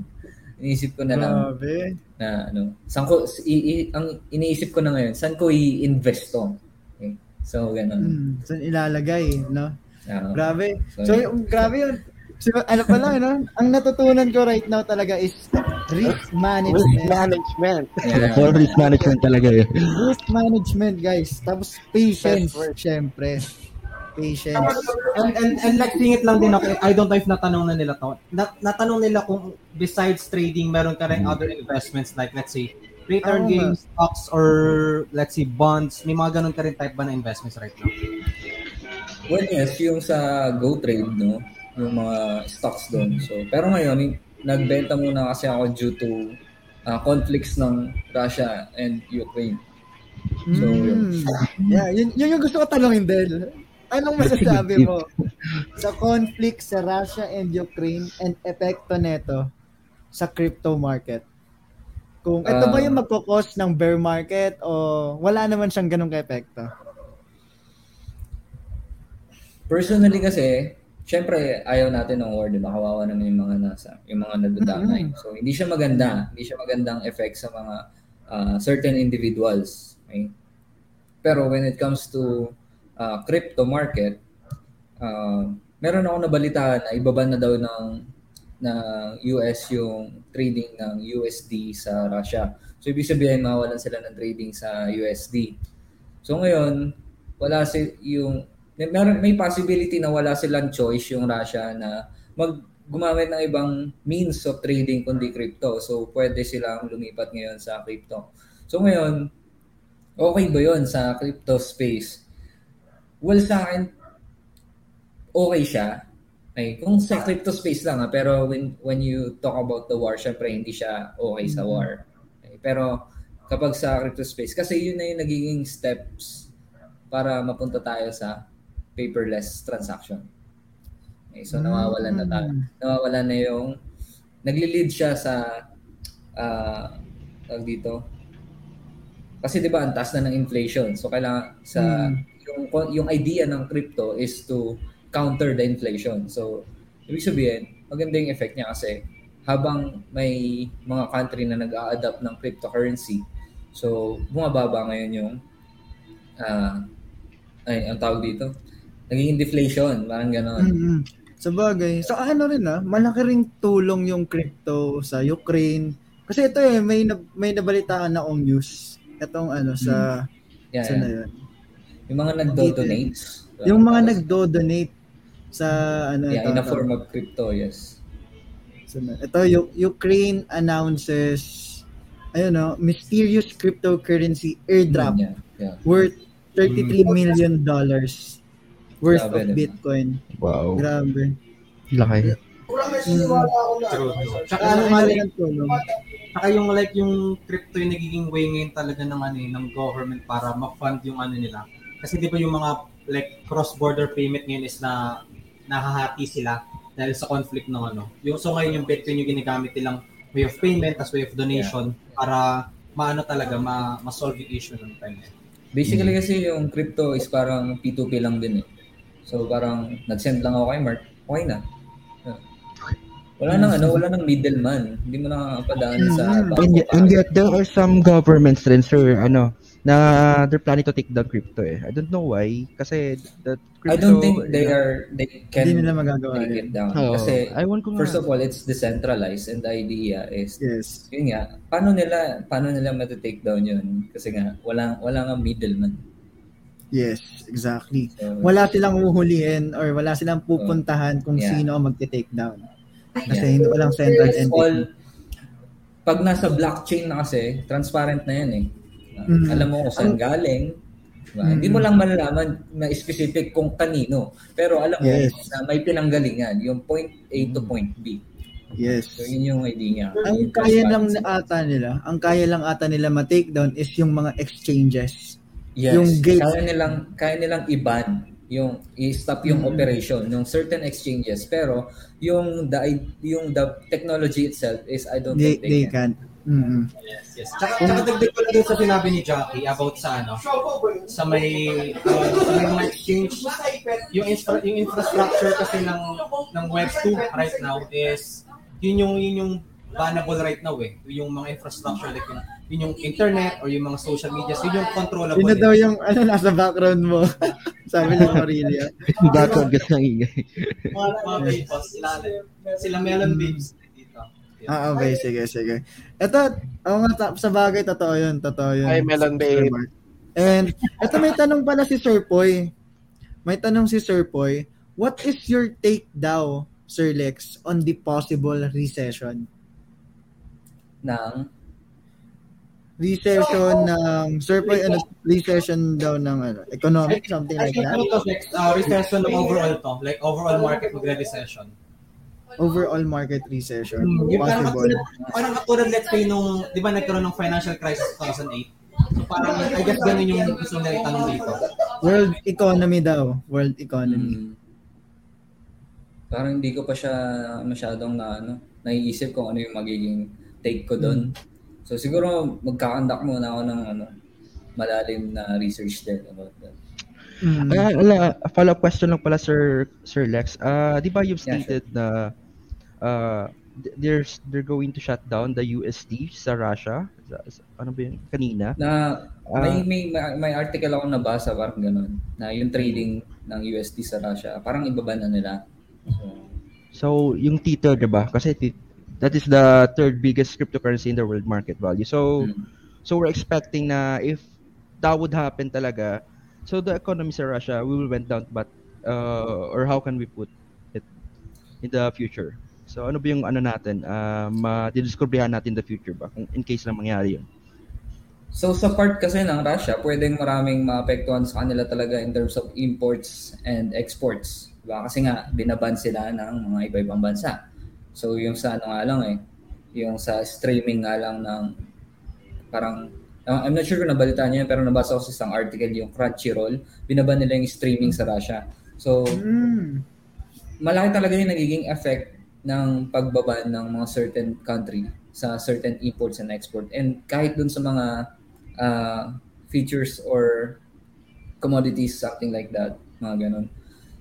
So, pwedeng ano, maghanap sila ng ways to either fix the conflicts or uh, jump really full blast on crypto. Parang ganun. So, kung ganun yung mangyayari, pwedeng tumaas yung demand, di ba? So, basic, tataas yung demand ng crypto sa Mm. Russia. So, ta- Ah, magkakaroon sila ng certain uh, level of manipulation kasi yung volume, di ba? So, parang Mm. parang may nag-send yata ng chart nung parang all-time high na yung yung Bitcoin compared uh, paired to Russian car- currency. Ah, oo, ganun. yun nga eh. May nabalitaan din ako nun sa Twitter na mas Okay. mataas na yung Bitcoin kaysa So, sa yun yung rupees. eh. nag-start, di ba? Yun, Doon nag-start yung ano. So, parang lumilipat na sila sa, bini, ibig sabihin, bumibili sila ng Bitcoin. Mm-mm. Tsaka, tsaka, tsaka add ko lang din, Lexa. I, I don't know if familiar yung marami sa atin dito. Actually, if panigurado marami na sa inyo familiar yung presyo ng like ng ano ngayon ng gas is sobrang mahal, Hmm. di ba? Like, sobrang taas. Mahal na talaga. Yun nga, yung sobra. True. Well, andito sa probinsya, like, literal, 80 pesos, 78, ganun. Ah, Grabe. Oh, dito nga sa amin, 67 yata. Mm. grabe naman Bibili yun. na nga ako ng bike next week eh. Bike na. Bike na. grabe. Ano yun ah, um, with regards pala doon, actually ang ano kasi, ang ang Russia kasi is one of the biggest exporter ng ano, ng like ng gas or ng oil in the whole world. Yes. So, So, ko, because of that number 2 yata sila. two, two or three, mga something na ganun sila. Oh, Which is why ganyan, ganyan, ganyan nangyari kasi marami silang ex, ina-export ng mga commodities outside and since parang inipit sila na hindi sila makapag-export and import, yun nagkaka-problem. Mhm. Grabe Yung nga eh. Shell. Alam ko yung Shell, sa Russia sila nag-kumuha ng ano. eh. Wait. Kaya nga, eh, yun nga rin, kaya ang taas eh. Sakit. Pero yun, oh, yun, oh, pataas yung gas, pababa yung, pababa yung market. Sakit. Di ba? Ah, may ano talaga eh, may certain ano talaga supply and demand talaga eh. Mhm. So dahil doon, Sir Lex, ito na ang malupitan Ayan tanong. na. Nako, ito na. Ayan, mag-ready Nasa na bear ako. market, if ever nasa bear market tayo or ayun, consolidation market, how can we actually trade in a bear market? Yes. Sabihin natin, Um, darating or duma- nandito na. Paano natin Yeah, yeah. i-trade siya effectively? okay lang ba kung ano, mag-screen share ako? Yes, syempre. Kasi ano eh, ah, personally, medyo hirap ako mag-explain ng ganyan kapag walang chart. So, mas okay Ayun, siguro sige. kung. Mas malapit na. So guys, sa Giant Chat, nandyan pa ba kayo? LFG naman. Chat nyo naman LFG, kung LFG nandyan naman. pa kayo. At Hina- para malaman naman sa natin. inyo. oh. Ayun. LFG pa. Uy, live. Sabi ni Trickskate, uy, live TA. Ayun. Ay, possible ba, Sir Lux, na mag-live, may live trading tayo ngayon? Paano ba share to? Teka. Ayan, sige. Share Share screen nyo lang. Sir Lex. Yun, oh. And, oh, yun o, LFG. Yun na nga. It's LFG. Ito rin, sa Facebook rin, may mga nag-LFG. Ayan si Man. From Ayan. Car- Carlo John. Buhay pa. So guys, sa mga Ah, may tanong. Sabi na lang if nakikita nyo. Ayun, sige. Okay, Add to okay. stream natin yan. Sa mga may Yan, tanong guys, na siya. habang nagdi-discuss si Sir Lex, itanong nyo sa GenChat, itanong nyo sa Facebook para masagot natin. Okay? Sama-sama tayong matututo rito. Ayun. Ay, so, naririnig ba ako? Po, sir. Ayun. So, Ah, ulit, okay yung namin yung tanong kanina, no? Baka sa mga hindi nakarinig ng tanong. So, how can we actually trade effectively in a bear market? Sabihin natin da, baka dumating or ever. As long, ang mahalaga dito, prepared tayo on whatever market situation. Prepared tayo. We know what to do or may idea tayo kung paano gagawin natin. So, yes, Sir Lex, the floor is yours. Ay. Kinakabahan ako ah. Ayun. But anyway, so yun. Uh, this is Bitcoin in uh, dalawa kasi yung screen ko no. So yung nasa left side, ito yung weekly chart. Okay? So weekly chart to. Ibig sabihin, yung time frame niya is weekly. Okay? And then yung nandito sa kabila is uh, 4-hour chart. Pero ilipat ko na lang muna siya ng daily chart. So ang gagawin ko ngayon is top-down analysis na tinatawag. Okay? So ibig sabihin, mag-start tayo sa higher time frame analysis tapos bababa tayo ng low, lower time frame analysis. Okay? So mga ganun. Mm. So when when uh, when it comes to weekly time frame, ulitin ko na lang remove ko muna yung mga drawings ko para mas maintindihan natin step by step. Okay. So, etong swing na to from the 3K since the pandemic, okay, so March. Ito yung dito nag-start yung bull run. Okay. So, congrats sa mga nakasabay dito sa 3K. Yun. Joke lang. Hindi, pero nakapili ako dyan. Kinalala ko dun- kinalala ko dun- 20x. Grabe. 20x. Tapos nag all-time high siya. Diba? Okay. So, Mm. Um, iniisip ko kung paano siya kung paano ko siya ma-explain ng mga hindi nakaka hindi pa masyadong gets yung strategy na ginagamit ko which is yung SMC. So kung mapapansin niyo no, ah, meron tayong ang tawag dito certain price action. So price action is the price movement over time tapos nagpo-form ng market structure. Okay? So basically meron tayong uptrend market structure. So anong ibig sabihin nun? Meron tayong nag-start tayo sa low, nagkaroon ng high, karoon ng higher low, and then higher high. Okay? So ito rin yung nangyari dyan. Okay, nag-start tayo sa low, high, higher low, higher high. Okay? So ngayon, itong part na to, pwedeng retracement kasi yan. Okay? So, ito yung ito yung expansion from this higher low and then ito yung magiging retracement. Gets? Mm. So, in a weekly time frame, sa SMC strategy kasi, ah meron tinatawag na order block, right? So, yung order block, yun yung certain level ng price kung saan pwedeng balikan ng market in terms of market manipulation, saka pa lang siya maggagawa ng another move. Okay? Pero meron meron pa rin tayong mga ilang ah ang tawag dito, ilang mga ang tawag dito, points na dapat natin tignan or i-consider kung talaga bang mag-move siya in a certain direction that we are expecting. Okay? So, again, from this market structure, okay, meron tinatawag na order block or supply and demand okay, na zone. Okay? So, imamark ko lang yun dito sa theory. So, ito yung theory ko, no? Ito yung theory. Minark ko lang yung demand zone dito okay, na pwede niyang gawing retracement retracement bago mag-create ng another higher high or in this case bago mag-create ng panibagong all-time high okay? So having that said from that theory balik ko na lang. Yan. okay. So kung susundan natin yung theory na to sa weekly time frame. Okay from the, from here to here to here to here okay so yung retracement is ito ito yun which is kung titignan natin, ito rin siya. Okay? So ngayon, meron ako naging uh, demand zone dito, okay? which is an, also an order block. Okay? So in sa market sa idea kasi ng market manipulation, whenever the market breaks a certain structure, right? Ibig sabihin na break niya yung previous high na to at nag-form na panibagong higher high, pwede niyang mag pwede siyang mag-retrace doon sa uh, level ng demand zone before pushing back up. Okay? So yun yung isang scenario na nakikita ko. Okay? So ngayon, based doon sa theory na yun, there is a possibility na from this retracement, pwede tayong makita ng another all-time high. Okay? Pero this is a weekly chart, so medyo matagal nating hihintayin para malaman yon. Okay? So yun yung first scenario na nakikita ko. If this order block is re- really valid. Okay? However, sa bear market scenario, okay, kung titignan natin dito sa right side, which is the daily time frame, Okay? Meron kasi tinatawag na liquidity. Okay? So yung liquidity, ang basic idea lang, idea lang nun is kung nasaan yung mga stop loss ng mga retail traders. Okay? So, halimbawa, meron kang support and resistance, di ba? Parang ganyan. I'm not sure, nakikita ba?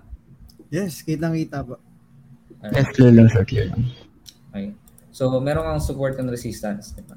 So, yung market nagsa-sideways, halimbawa. Ganyan. So yung liquidity, nagsisit siya just below or above the support and resistance level. So ibig sabihin, yung stop loss ng mga traders is nasa baba ng uh, support or nasa taas ng resistance. Okay? So yung liquidity, ginagrab siya para ma-hit yung stop loss. Okay? Ibig sabihin, kukunin yung stop loss sa in terms of market manipulation ha, kukunin yung stop loss ng mga retail trader bago pa lang sila gagawa ng actual movement nila to manipulate again the market. Okay? So they are grabbing the liquidity, confusing the retail traders because they get the stop losses. Okay? So ngayon, from this uh, theory, mapapansin natin no, na meron tayong uh, multiple wicks dito. Okay? Sa certain level na to. Yan. Yan. Yan. Okay? So, kung mapapansin nyo, equal lows siya. Equal lows. Okay? So, kung, kung hmm. uh, lalagyan natin siya ng trend line. So, parang ganyan. Equal oh, lows. Equal lows. So, ibig sabihin, merong liquidity somewhere here. Okay? So, ibig sabihin, may mga traders na, na, na may yung stop loss nila is nandito sa just below. Okay? Mm. So, hmm. ngayon, kung kung i-base natin yung idea ng liquidity grab in terms of market manipulation, ay yung pwedeng i-grab yung liquidity. Sabihin, kukunin yung mga naka-stop loss sa baba ng support na to. Okay. Ibig sabihin, pwedeng kunin ng market manipulator yung liquidity doon. Okay? And then, ibig sabihin, mababasag ngayon yung support level Okay? So, kapag nabasa ngayon yung support level, mag-iiba ngayon yung ating uh, analysis. Okay? So, ang possible direction nito is uh, going down. Okay? Since nag-grab niya yung liquidity at nagkaroon tayo ng break of market structure. Okay? So, from this low, na-break niya yung structure or tinatawag na change of character. Okay? Bakit tinawag na change of character? Kasi from uptrend, meron siyang na-break na most recent higher low. Okay, so uh, kapag nakakita kayo ng ganitong uh, uh, theory sa market or ganitong movement, this can signify a change of character. Ibig sabihin, from uptrend, pwede siyang mag-shift from uptrend to downtrend. Pwede ganun. Okay? So, sa mga nakapanood na ng YouTube tutorial ko dyan, So, mapapanood niyo yan sa YouTube ko. explain ko kung paano, paano siya mag-work and paano niyo siya magagamit or matitake advantage sa trading niyo. Okay, so, yung ganun. So, ngayon, yung theory natin kanina, di ba? Uh, continuation. Parang ganyan. So, hintayin mo mag-retrace tapos saka pa na siya magda-drop ay magpa-pump. Okay? So ngayon, sa, sa change of character, okay, pwede ka ngayon makahanap ng retracement ulit. Kaya lang, yung retracement niya from this low going high. Okay? So ngayon, maghahanap lang ako ng mga order blocks somewhere here. Okay? Na pwede niya pag-bouncean if ever na ganito nga yung mangyari. Okay? So ngayon pwede akong mag-mark ng multiple order blocks yan. Okay? Or kahit dito sa taas. Since meron ding market inefficiency na pwede niya ma-feel to correct the market before dropping downward again. Okay? So ngayon, dito magfo-fall yung second scenario. Okay? Mag-retrace doon sa certain supply zone before mag downward movement ulit. So this is uh, weekly chart again. Okay? So so kung tatanungin niyo ako kung nasa bear market na ba tayo, hindi ko pa masabi. Okay? Kasi yun nga yung uh, pwedeng nasa bull market pa rin tayo, pwedeng hindi pa natin masabi kung bear market na. Kasi wala pa wala pa ako nakikita uh, enough confirmation para masabi na nasa bear market na tayo. Okay? So ang confirm ang pinaka-confirmation ko ay is ma-break ito. Ganito yung scenario na pwedeng mangyari para masabi ko na bear mar- bear market na. So pwedeng ganyan. Okay. So once na ma-break yung 28 levels or 29k levels, pwede siyang mag-retrace going going kahit kahit mag 60 mag-retrace pwede pa rin. Pero hindi niya na mabe-break yung all-time high. Tapos magle-lead na siya sa bear market. So pwedeng ganun. So that's the second scenario. Yung third scenario is mag-grab yung liquidity. Okay. Mag-grab yung liquidity dito. Okay. Pero mag-continue pa rin pataas. So that's the third scenario. Ah, so So, follow up ko lang, like, so, even though magkaroon tayo ng yung binanggit mo nga na break of character, hindi siya like, hindi siya guaranteed na dediretso siya pababa. So, it's possible pa din na tumaas pa din siya for an all-time high, even though nagkaroon siya ng break of character. Pwede, kasi, kasi, kasi nga, pwedeng i-grab lang yung liquidity dito, tapos saka pa lang siya i-manipulate ulit pataas. Okay? Ngayon, since this is a change of character, can also be considered as a change of character, pwede pa rin siyang tumaas. Pero it's a retracement. Okay? Hindi niya na mabe-break yung another all-time high. So pwedeng ganon. Okay? Ibig sabihin, uh, mas marami yung supply compared sa demand. Kaya hindi niya na mabe-break yung all-time high. And then magli-lead na siya for another uh, structure sa downside. Okay?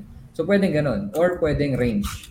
Okay? Pwedeng mag-range siya ngayon, mag- mag-form ng something like Wyckoff uh, distribution, distribution yan. or or Wyckoff accumulation. Pero hindi pa rin natin masasabi hanggat hindi natin nakikita yung certain confirmation of structure. Okay? So sa ngayon, hindi ako perma bull, hindi rin ako perma bear. Okay? So medyo medyo lamang sa akin yung bull actually. Pero given that meron tayong mga multiple rejection here by looking at these wicks, okay? Papansin nyo, yung mga weeks na yan. Kasi itong mga long weeks na yan, it's a form of rejection. Ibig sabihin, yung price, sinusubukan umangat pero na, nare-reject at bumababa lang din. Okay? Mm-hmm. So, oh, yun, mga ganun. so, again, kung kayo kung gusto niyo mag-risk sa level na to, risk management pa din.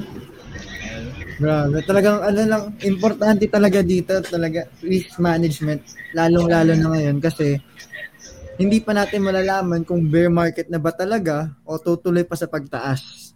Kasi ano pa yep. ngayon eh, parang hindi pa enough yung data na nagko-confirm ng anong situation na tayo ngayon. Ganun yung nangyayari right now. So, um, para ma-practice mo kung tama nga yung mga ganun theory, pwede ka lang bumaba sa lower time frame. Kasi ang market naman is fractal. So, ibig sabihin ng fractal is kung ano yung market structure na pwede mo makita sa higher time frame, yun din yung pwede mo makita sa lower time frame. Okay, so para mas mm. ma-confirm mo kung tama ba yung nangyayari sa higher time frame or lower time frame and vice versa. So, yun. Kailangan lang naman mag-agree yung yung higher time frame sa lower time frame to confirm na uh, tama nga yung naging analysis mo. Parang ganun. Mm-hmm. Grabe. Ito, ito may question dito, Sir Lex. So, how do you trade po sa ngayon? More on long or more on short? Um, kung, kung bababa tayo sa... Ah, teka lang.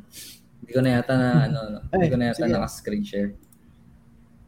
Share ko ulit. Sige, okay, okay ba? So guys, sa mga may questions na regarding dito sa trading and sa topic natin ngayon, itanong nyo lang and babasahin namin yan. Okay? Okay. So ngayon, ang tinitignan ko kasi, since nag-trade ako ng short term lang, kaya hindi ko naman tinitrade yung higher time frame na kasi masyadong matagal para sa akin. So hindi ko masyadong tinitrade. Okay. Kung titignan natin sa daily daily time frame, ang bias ang bias ko na nakikita ko is downtrend. Okay? So mapapansin niyo meron tayong multiple uh, lower lows and lower highs. Okay? Pero sa sa part na to, okay, I can say na Bitcoin is trying to consolidate. Okay? It's either it's either accumulation or redistribution. Okay? Kasi meron tayong distribution na nangyari dito. Okay? Tapos pwedeng redistribution naman to. So, di pa natin nasasabi. Okay? Mm-hmm. So, sa ngayon, uh, meron akong failed swing dito. Okay? So, basically, pwede akong mag-shorts. Okay? Pwede ang hanapin ko yung mga shorts. Okay? Kasi even though this is a change of character, okay? ibig sabihin, from this downtrend, nagkaroon tayo ng change of character. Ibig sabihin, yung market is trying to break the upside movement more uh, structure. Okay? So it's trying to reach somewhere on the upside. Okay? And then hindi niya rin na-break yung most recent na lower low. Okay? So pwedeng failed swing din to. Ibig sabihin, pwedeng nagkaroon na ng loss of momentum. Okay? So since this is a consolidation, hindi pa hindi ko pa masabi or hindi pa natin masasabi kung ano ba talaga yung clear na magiging market structure. Okay? Kasi nag-consolidate pa rin siya. So, I don't trend I, I don't trend, sorry. I don't trade mm-hmm. in this kind of market structure kasi medyo choppy siya. Okay? So, pwede ka lang mm-hmm. mag So, parang pwede ka lang mag long somewhere here support. Okay? Pwede ka naman mag short somewhere here sa resistance level. Okay? So parang ganun. Okay. Mm. So sa ngayon, depende. Hindi naman kasi lahat ng uh, market is katulad ni Bitcoin. Halimbawa, si Luna. Okay? So, si Luna na-reach na yung all-time high. So, parang ganun din. Oo nga, no? Luna all-time high right now, ah. Ayos, diba? ah. While, while si Bitcoin is nasa downtrend. Mm-hmm, downtrend. Currently. Ayos, ah. Depending on, depending on which time frame. Okay? So, yung iba sinasabi na naghahatak si Bitcoin. Yes, naghahatak si Bitcoin. Mm. Ganun talaga. Natural yun. Pero it doesn't mean na yung ibang mga market is wala ng sariling market or supply and demand. So meron pa rin mga ganun. So hindi po hindi mo hindi mo pwede kasi i-consider na uh, naghahatak lang si Bitcoin. So bakit ka pa mag-trade, mag-trade ng ibang market kung naghahatak lang din pala si lang. Bitcoin. Uh, eh di may Bitcoin trading ka na lang kaysa naman mag-trade ka ba ng other altcoins. Sabagay, oo nga no. All-time high si Luna right now. Uh, ganun. Ayun, may nag ano sa Sir Lex, may nag uh, humingi ng prediction news news about Solana, sir. Solana daw. Ano yan? Live TA na. Live TA na. Parang ganun na nga. Ano na, trading ba guys? Pwede nyo ng Binance yan anyway, ano po, open na ako dito. Sige, isa lang, isang live trade lang. Kasi 940 na pala guys, grabe. Oo nga, 940 sorry doon, sorry doon. Well, basically, yung naging, yung naging explanation ko sa Bitcoin, yun na yung isa sa mga live analysis. Okay, pero yung Solana kasi is wala siya ngayon sa watch list ko. So, um, I don't think pwede ko siya trade na. Pero pwede pa rin naman kasi dahil lagi namang merong mark, uh, opportunity sa market. Okay? Pero ngayon, kung titingnan kasi natin sa weekly time frame, meron tayong multiple imbalance dito. So ngayon, yung imbalance, yung idea kasi ng imbalance is to uh, parang babalik ka ng market para makorek. Parang gano'n. Para, so ibig sabihin, if you feel yung imbalance, para uh, makorek yung market, ma-rebalance, parang gano'n. Kaya siya tinawag na imbalance. So, para ma-rebalance. Mm. Okay. So ngayon, having that said na merong imbalance somewhere here in a weekly chart, ay pwedeng ma-feel pa yan. So kung bababa tayo ng lower time frame, which is this is one, the right side, which is the daily time frame, there is a possibility na magtuloy pa siyang pababa. Ma-feel yung imbalance, ma-hit yung order block na yun before mag-push siya pataas. Okay? At kung titignan pa natin sa daily time frame, ang bias natin is downtrend. Hmm. Okay? So, kung ang bias natin is downtrend sa depending on which time frame ka nakatingin. what are what you should be looking for is uh, shorts. Bakit? Kasi the trend is your friend, right? So, Hmm. kailangan mo lang sakyan kung ano yung nasa trend unless magkaroon ka ng Hmm. uh, sign of reversal, something like that, change of character, mga ganon. Okay? Hmm. So, yun na yung mga basic idea, basic idea. Tapos, try natin yung na Sige, um, wait lang, since nag-o- mag-overtime na tayo, siguro two questions, two to three questions. Kasi, sorry dun, Sir Lex, baka para, ano, marami ka pang Yeah, gagawin. yeah, sure. Okay lang, nag-enjoy Pero- naman ako eh. Ayun, sige. Ito, may question tayo muna. Kay Trickskate muna sa Gen Chat. Thoughts on doing a PA on a farm token like SLP or VIS? Uh, personally, I don't do a technical analysis on SLP, something like that. Kasi uh, SLP relies heavily on its burning mechanism.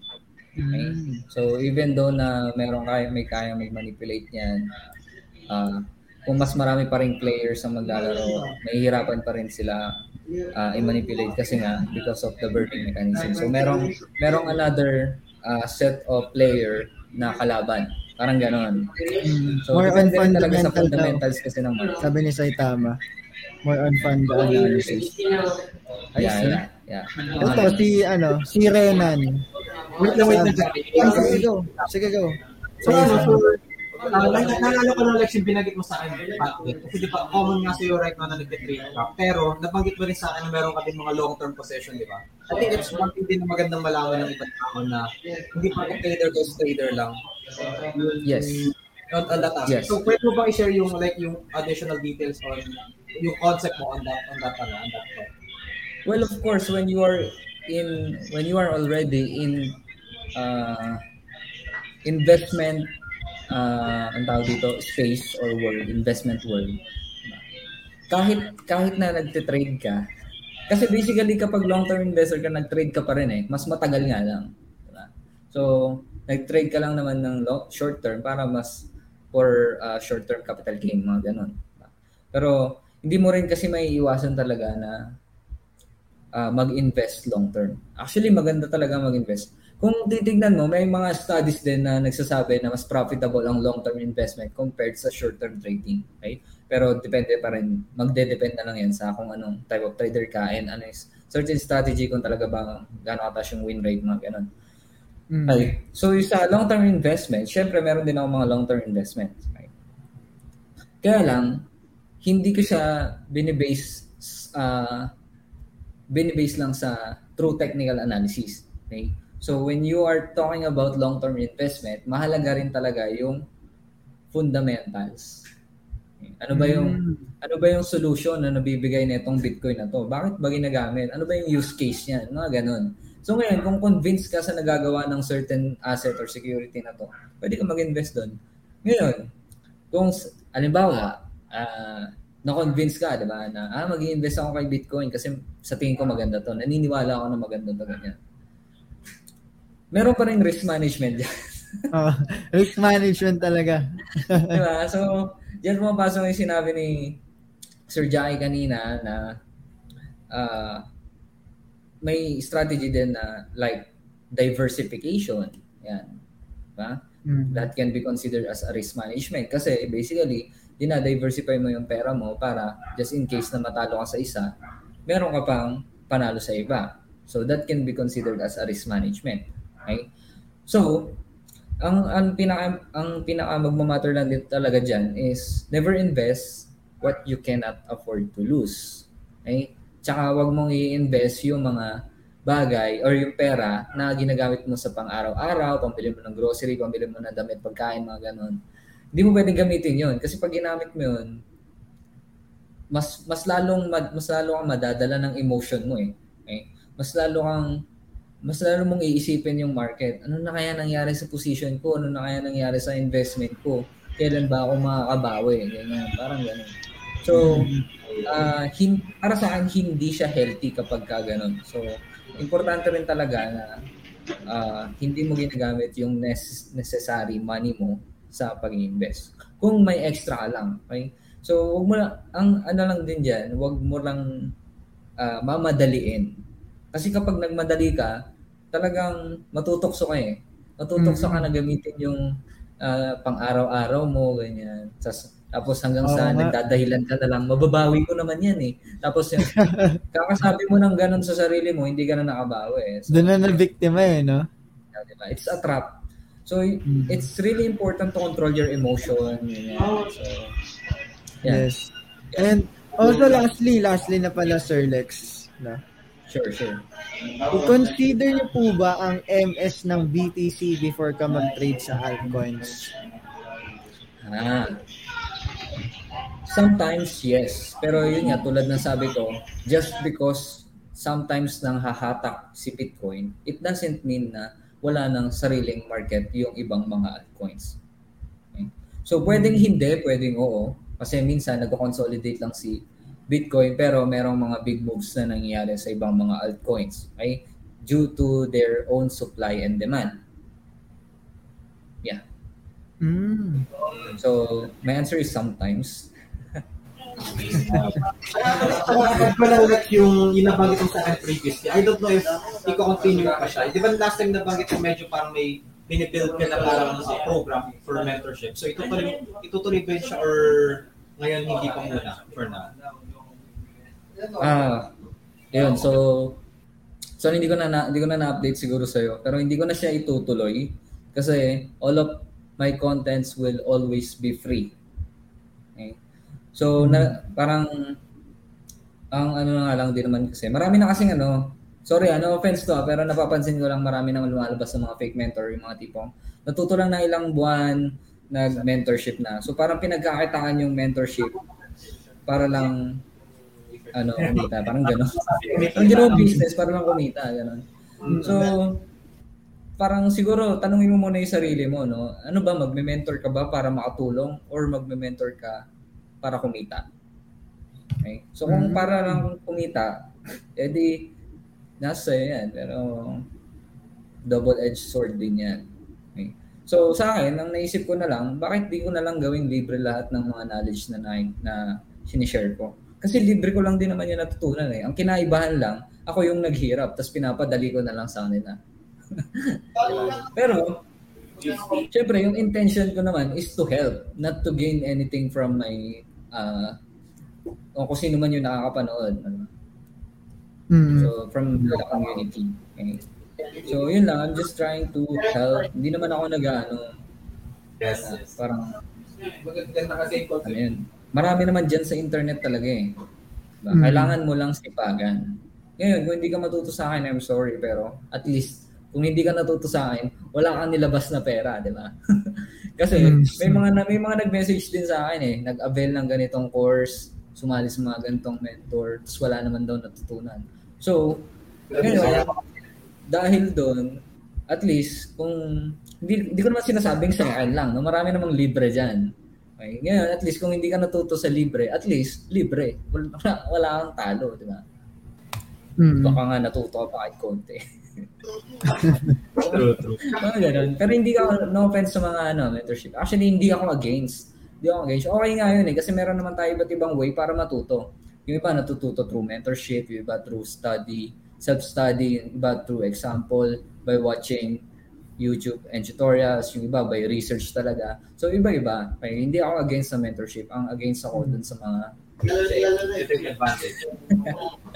so yun kasi, parang nakakaawa kasi, di ba? Kung iisipin mo, uh, kung iisipin mo, ang daming nilang natitake advantage. So parang kawawa, parang natitake advantage talaga yung mga walang alam.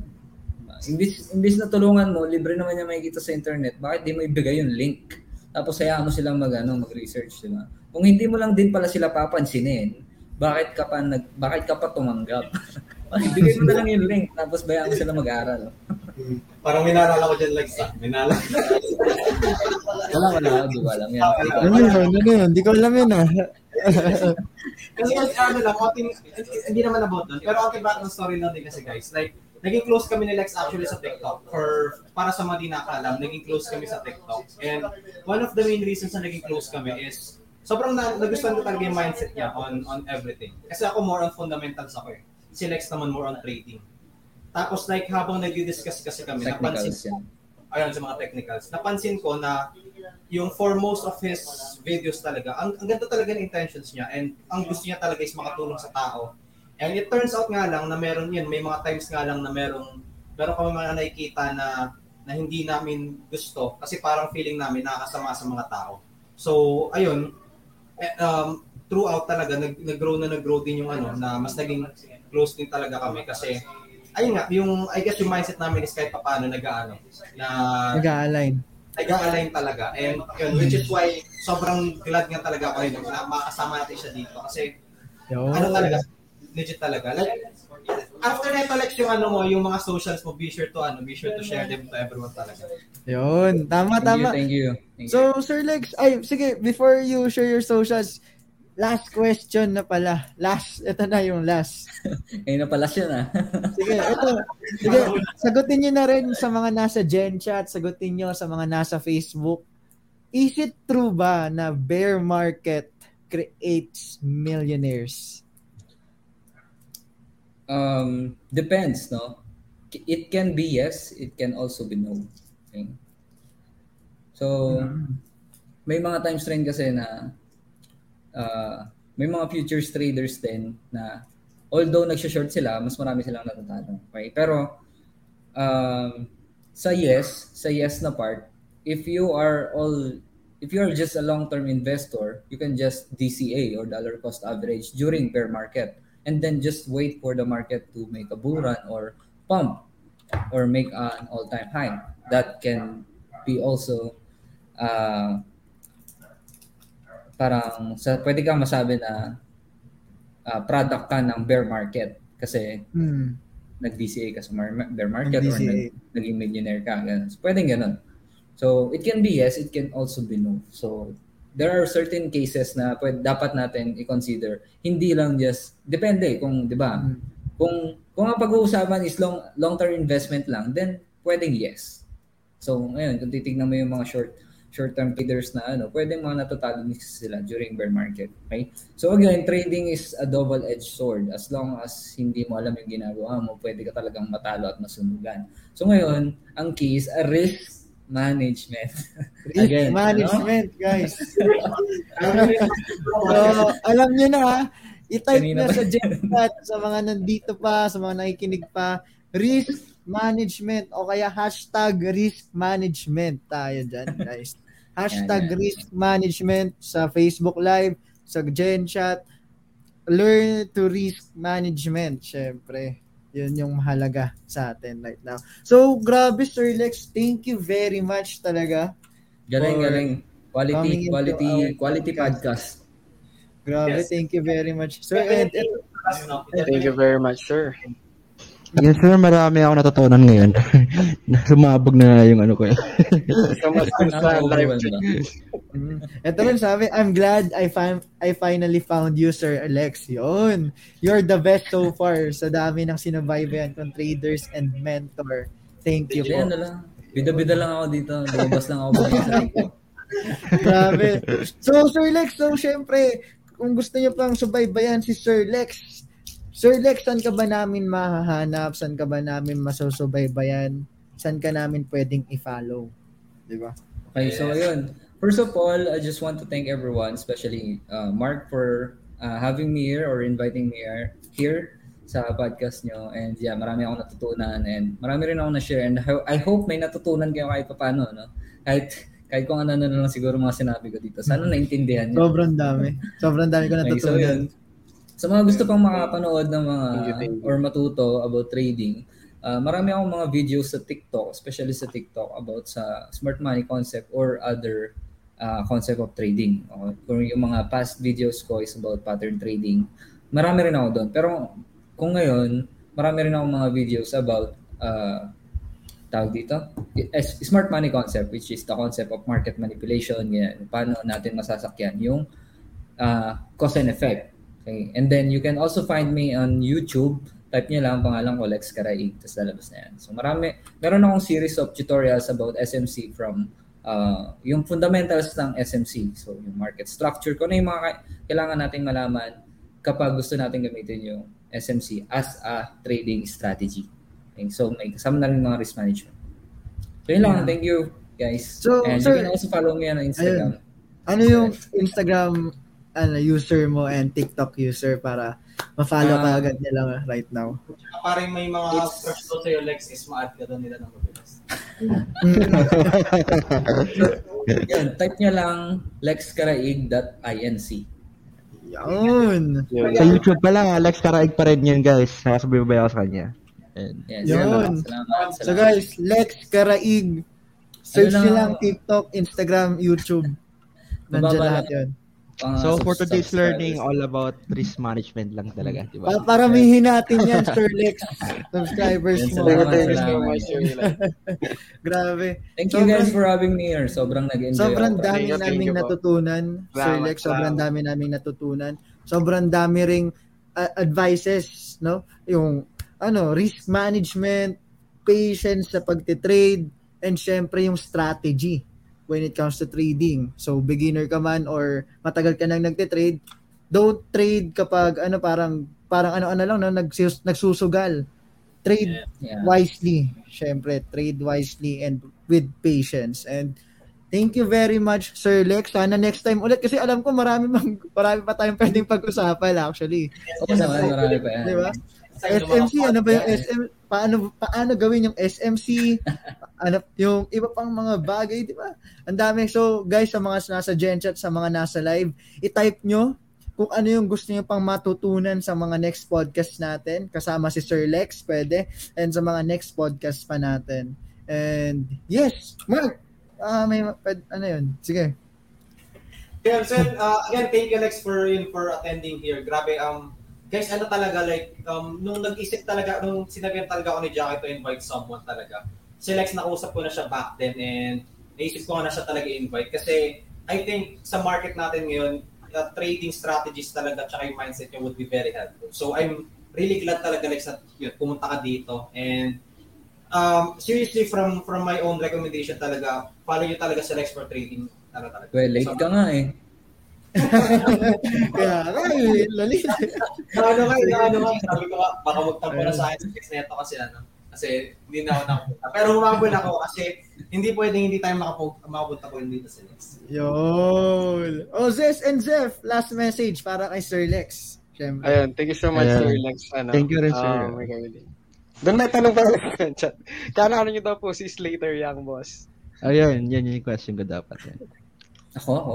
Sino yun? Oh, yes, sir. Yes, sir. Ikaw, sir. Sorry, hindi ko alala. nasa- Influencer. Seryoso? Hindi ko alala siya. oh. Paano, paano yung posing niya? Sir Lex eh. Yan. Same ng same ng buhok, same ng buhok sir. Same Ah, lang. same ng buhok. Sa buhok lang pala. Pero Okay, yun, guys.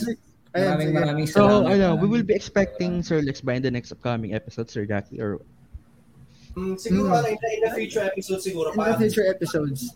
Mm, para Okay, okay. Yo. Eh, oh, saka sa, may, sa mga gusto ng suggest, sa mga magsa, sa, sa mga suggestions nyo, Ay, man. kung anong magandang topic, kung anong magandang, kung anong gusto yung topic na i-discuss namin dito sa podcast, sabihin nyo lang, i-suggest nyo lang sa Gen Chat or i-PM nyo yung mga admins natin, i-PM nyo sa Facebook para mag, ano natin, ma-discuss agad natin, di ba? So, yes. And Sir Lex, baka may last message here before we end this? Uh, gusto ko lang i-shoutout yung mga magulang ko nakaalis lang, iniwan nila ako habang din nagpa-podcast tayo dito. But anyway, guys, uh, sa mga magulang ko, ingat kayo kahit umalis kayo dito. So, ingat kayo dyan, mahal na mahal ko kayo. Yan. Tapos, shoutout din sa mga friends ko na nanonood ngayon. I'm not sure kung nanonood sila, pero sana nanonood kayo. And then, sa mga members ng Discord community ko, and sa mga followers, sa mga subscribers sa YouTube. Yan. Maraming maraming salamat sa lahat ng mga sumuporta. Sa lahat, sana may natutunan kayo sa akin. Yan. Thanks. Thank you guys. Thank you talaga. Mm. Thank you very much and especially sa ating sa ating board pongs of society community na naka nanonood pa rin hanggang kayo. Lala, two hours na tayo nagpo-podcast pala. Maraming salamat sa pagsuporta. Okay lang, hindi ko nga napansin podcast eh. Sobrang quality. eh. Na, na ano rin Lex. Nakalimutan ko rin yung oras, 9.45 na pala kanina. Pero, yun, thank you very much sa community natin, kay Sir Lex, kay Mark, kay Zes, kay Zeph, and sa mga partners natin na especially community partners natin, CryptoChain PH, Real Deal Guild, Gabals Cryptocurrency Signal, Yay Supply, Ape Army Guild, CNG, NASA Esports, Sinag Esports, LPads, SL Notify, Zfreaks Tribe, ang dami. And syempre, yung 150 plus brand partners and 150. affiliates nationwide na nakikita nyo sa baba yung nasa scroll uh, na pwede nyong kun makakuha ng benefits and perks as long as you are part of Board Punks of Society. Thank you very much to everyone. And yes, next time ulit, next Saturday. Thank you guys.